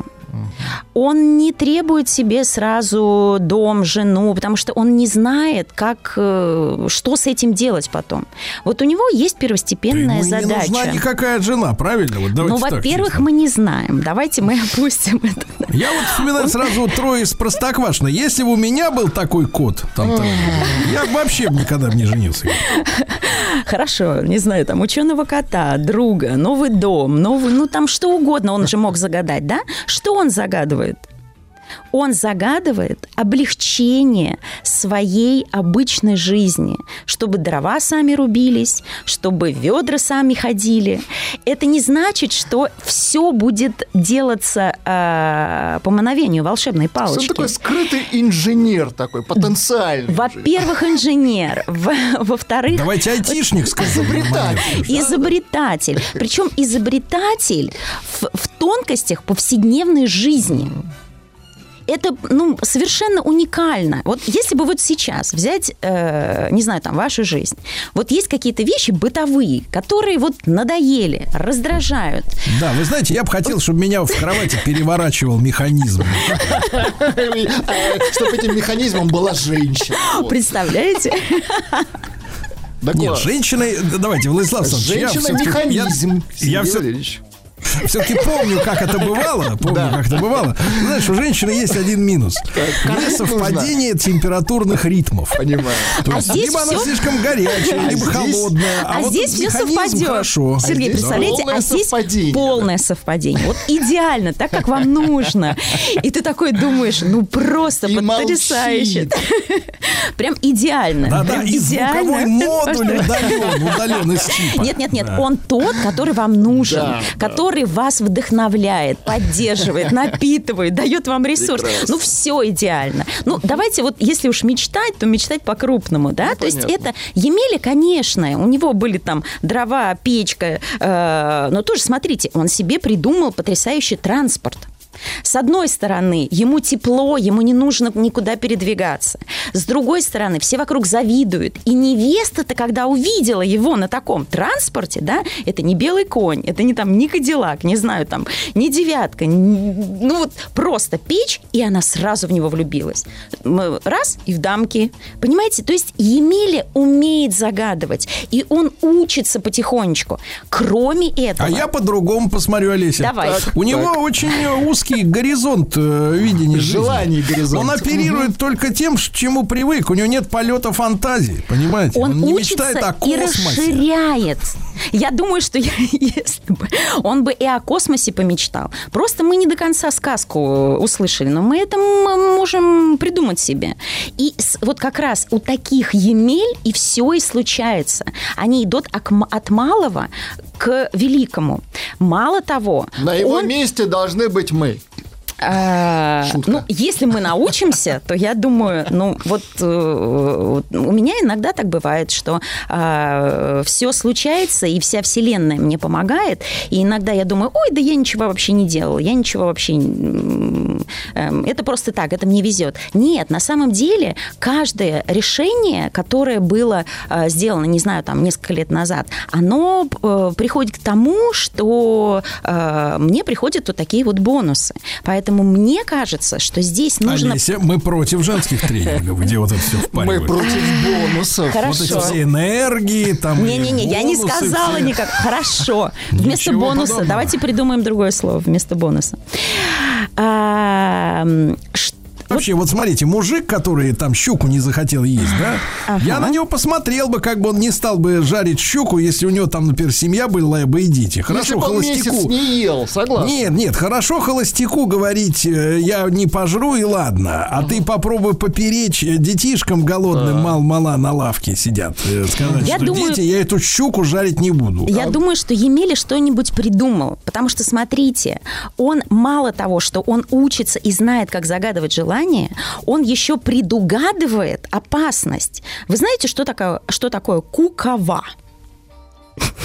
Наверное, вы просто неправильно, неправильно произносите. Какова? Это вопрос. А, ну, для меня это тоже слово. Какава, вот как надо. Какава, знаю. Так, Так, а А что у вас самом- вариант какой? Ну-ка, Это вообще дубинка. ничего себе. Это Да ладно. дубинка, да, загнутая. Полицейская, ну, как бы одна, на- Нет, у него одна, больше как булава. А, булава. Как булава, да. То есть в каких-то... С наконечником с таким мощным. э, с таким, да, нем- немножко расши- Антикощеевым наконечником. А, то есть он понимает, понимает, что а, если люди увидят, как он э, едет на печке, то могут быть завистники.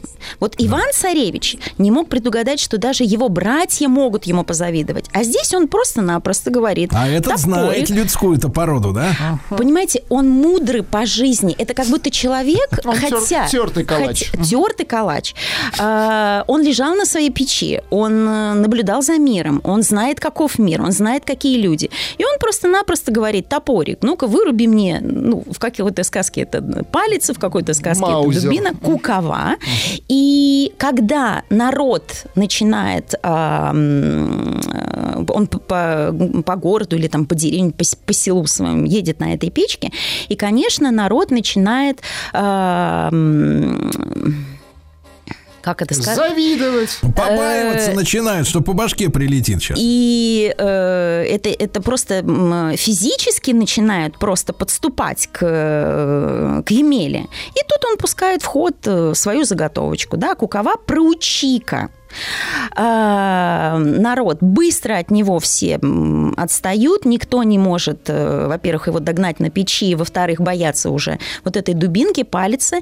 То есть эм, эта сказка, почему я еще ее сейчас взяла? Потому что мы уже разобрали и сказку про э, золотую рыбку, мы разобрали сказку про Иванушек, э, где они проходят свои уроки. Емеля, он как бы собирает все вот эти вот уроки, и он их предугадывает, и он знает, э, что, давайте так, что- он, как- он проповедует отсутствие лишних напрягов по жизни, правильно? Вы То есть это знаете- полная противоположность нашим женщинам, которые говорят, не лежи на диване около телевизора, иди работай, иди что-то делай, я ненавижу смотреть, как ты лежишь перед телевизором со своим вонючим пивом. А тут Емеля, он нам как бы в помощь, да, что лежу, жду момента, вот, жду момента, момент пока не Возможно, и настал. так. И я хотела бы обратиться вот к родителям подростков, да, которые а, лежат, ничего не делают, занимаются непонятно чем. А может быть, мы просто не знаем,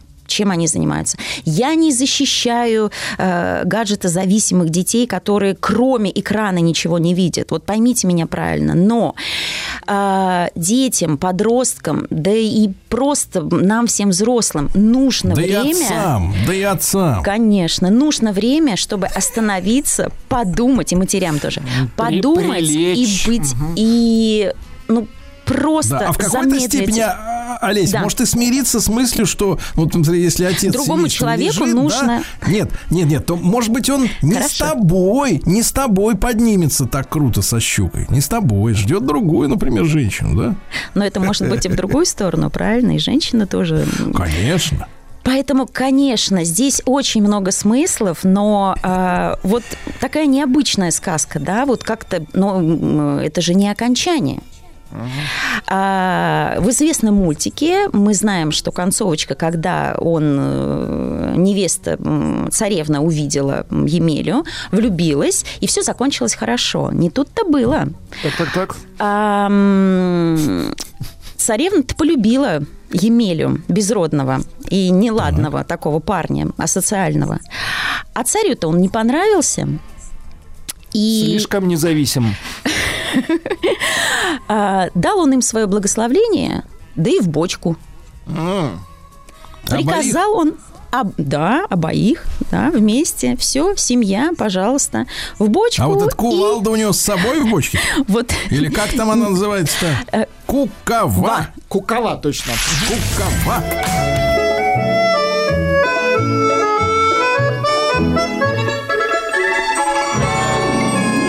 Русская хозяйка дома мир наводила. Итак, дорогие товарищи, сказка-терапия с Олесей Рыбинской. Сказка сегодня Емеля. И вот в бочку засадили, как шпроты, можно сказать, Его, женщину и мужчину. Девицу и кукову. К сожалению, куковы не было, поэтому и засадили, наверное, в эту бочку, засмолили, по морю пустили. А, кстати, в какой сказке у нас еще бочка была? Не помните? Ну, там это про жар-птицу. У Пушкина где-то там. А, у Пушкина, да, про царя Салтана. Тоже, кстати, замечательная сказка, и про нее мы еще не разговаривали, да, вот, может быть, как-нибудь а, доберемся и до нее. В некоторых сказках есть бочка, и здесь ам, бочка является таким большим у, этого слова и у этого символа много а, значений. С одной стороны, это какой-то сосуд, который консервирует до лучших времен. Да, помните, у нас была лягушачья кожа, у нас был хрустальный гроб, но это все было для одного, и эм, а гроб еще был у нас с эм, в легендах, да, когда Илья Муромец а, пробовали они гроб. То есть это С чем? С Wi-Fi? нет, был обычно. Нет, там был уверенный сетевой провод. А, то есть э, не пришло время для жизни для этого человека, для этого персонажа. И ему нужно там, принцессе нужно было сто лет проспать. Э, Мы говорили, что русский дух еще может быть, да, не пришло время вот для такой там святости и э, силы, и мощи русской, что все это впереди.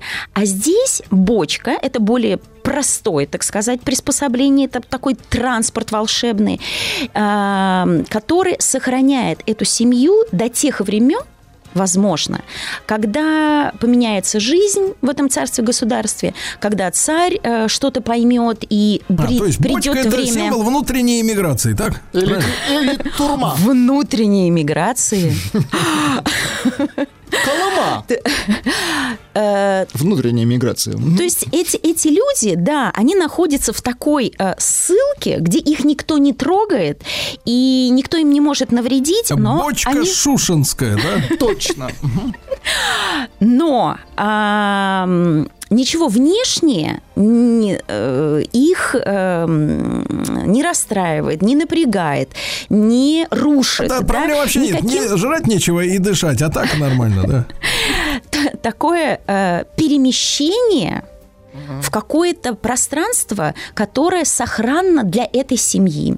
Да, то есть они э, в нужное время эм, бочку, э, ну, конечно же, бочку пустили по морю, она приплывает к какому-то острову, и там какое-то время совершенно спокойно Емельян со своей ненаглядной находится, и опять же, смотрите, что не сам Емеля, а у Емели была задача э, сохранно доставить свою возлюбленную да, на остров. Он понимает, когда выйти на берег, как э, вышибить дно у бочки, да, чтобы выйти из, из бочки.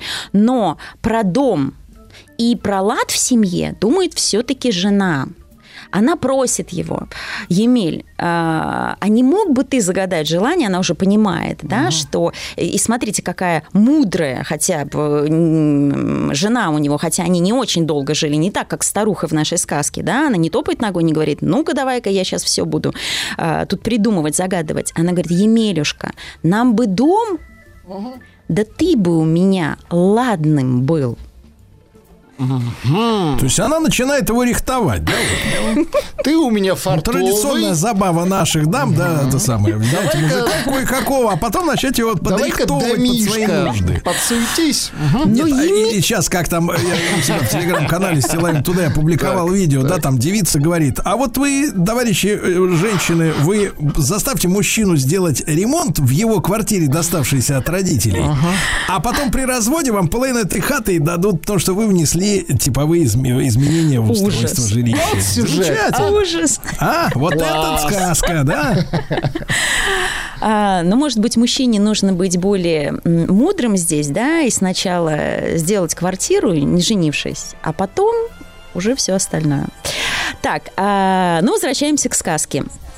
Что Емеля, м, можно сказать, да, что он пошел на поводу у своей жены, но он выстроил дом, опять же, с помощью щуки, и стал таким ладным, таким красивым, что царевна не могла глаз от него отвести. И вот в этот-то момент, да, то есть они дождались того момента, когда царь их увидел, и вот сейчас он дал им свое настоящее благословение, и все в их семье стало хорошо. А там в жить, поживать. написано, как это он, э, в чем он ладнее это стал. Вот просто он стал ладным, э, таким красивым, что, э, ну вот как в сказках, да? э, То есть был кособокий такой. Даже царь Ну, глаз не при- оторвать не мог. Нет, царевна не могла глаз Дай-ка я оторвать. А когда, а когда царь увидел, он прослезился, как ладно они вместе Настоящая живут, сказка. как они к друг другу, как они друг к другу подходят. И, э, так сказать, дал свое благословление. Конечно, очень много... Так, Олеся, но надо сказать, а чему учит нас эта сказка? Вот вы до- добрались до этой главной Да. мысли? Чему учит? А, м, Конечно, можно переслушать этот эфир и найти свои ответы, но я могу сказать об основном коде. Когда ты загадываешь желание, ты все равно его сверяешь с миром. А нужно ли это желание всем остальным. И иногда бывает так, что мы настолько э, хотим, чтобы что-то сбылось, что мы не замечаем, а нужно ли это твоей семье, нужно ли это э, людям вокруг. Если это желание проверено временем и э, божественным произволением, оно сбывается. Сергей Валерьевич, И оно- перевожу, это марафон желаний. Первый сказочный марафон. Вот. Да? А если это желание, а если это Так, желание так, не сбывается, Так, то, то вас- надо заплатить за второй курс. Возможно, И ждать, пока возьмут эту спикершу за жабры. За Сейчас говорят, представляешь, представляешь, Да, да, какая да, да. низость, сантехнику 200 тысяч не заплатили, чистил им трубы в коттедже. Представляешь, какая низость, а? Тоже Сантехника Емеля, звали? Ну, будь здоров, да. Олеся, прекрасно, прекрасно. Сегодня прекрасно просто, да. Олеся Рыбинская, сказка терапевт. И смотрите на платформе «Смотрим» видео подкасты «Маяка».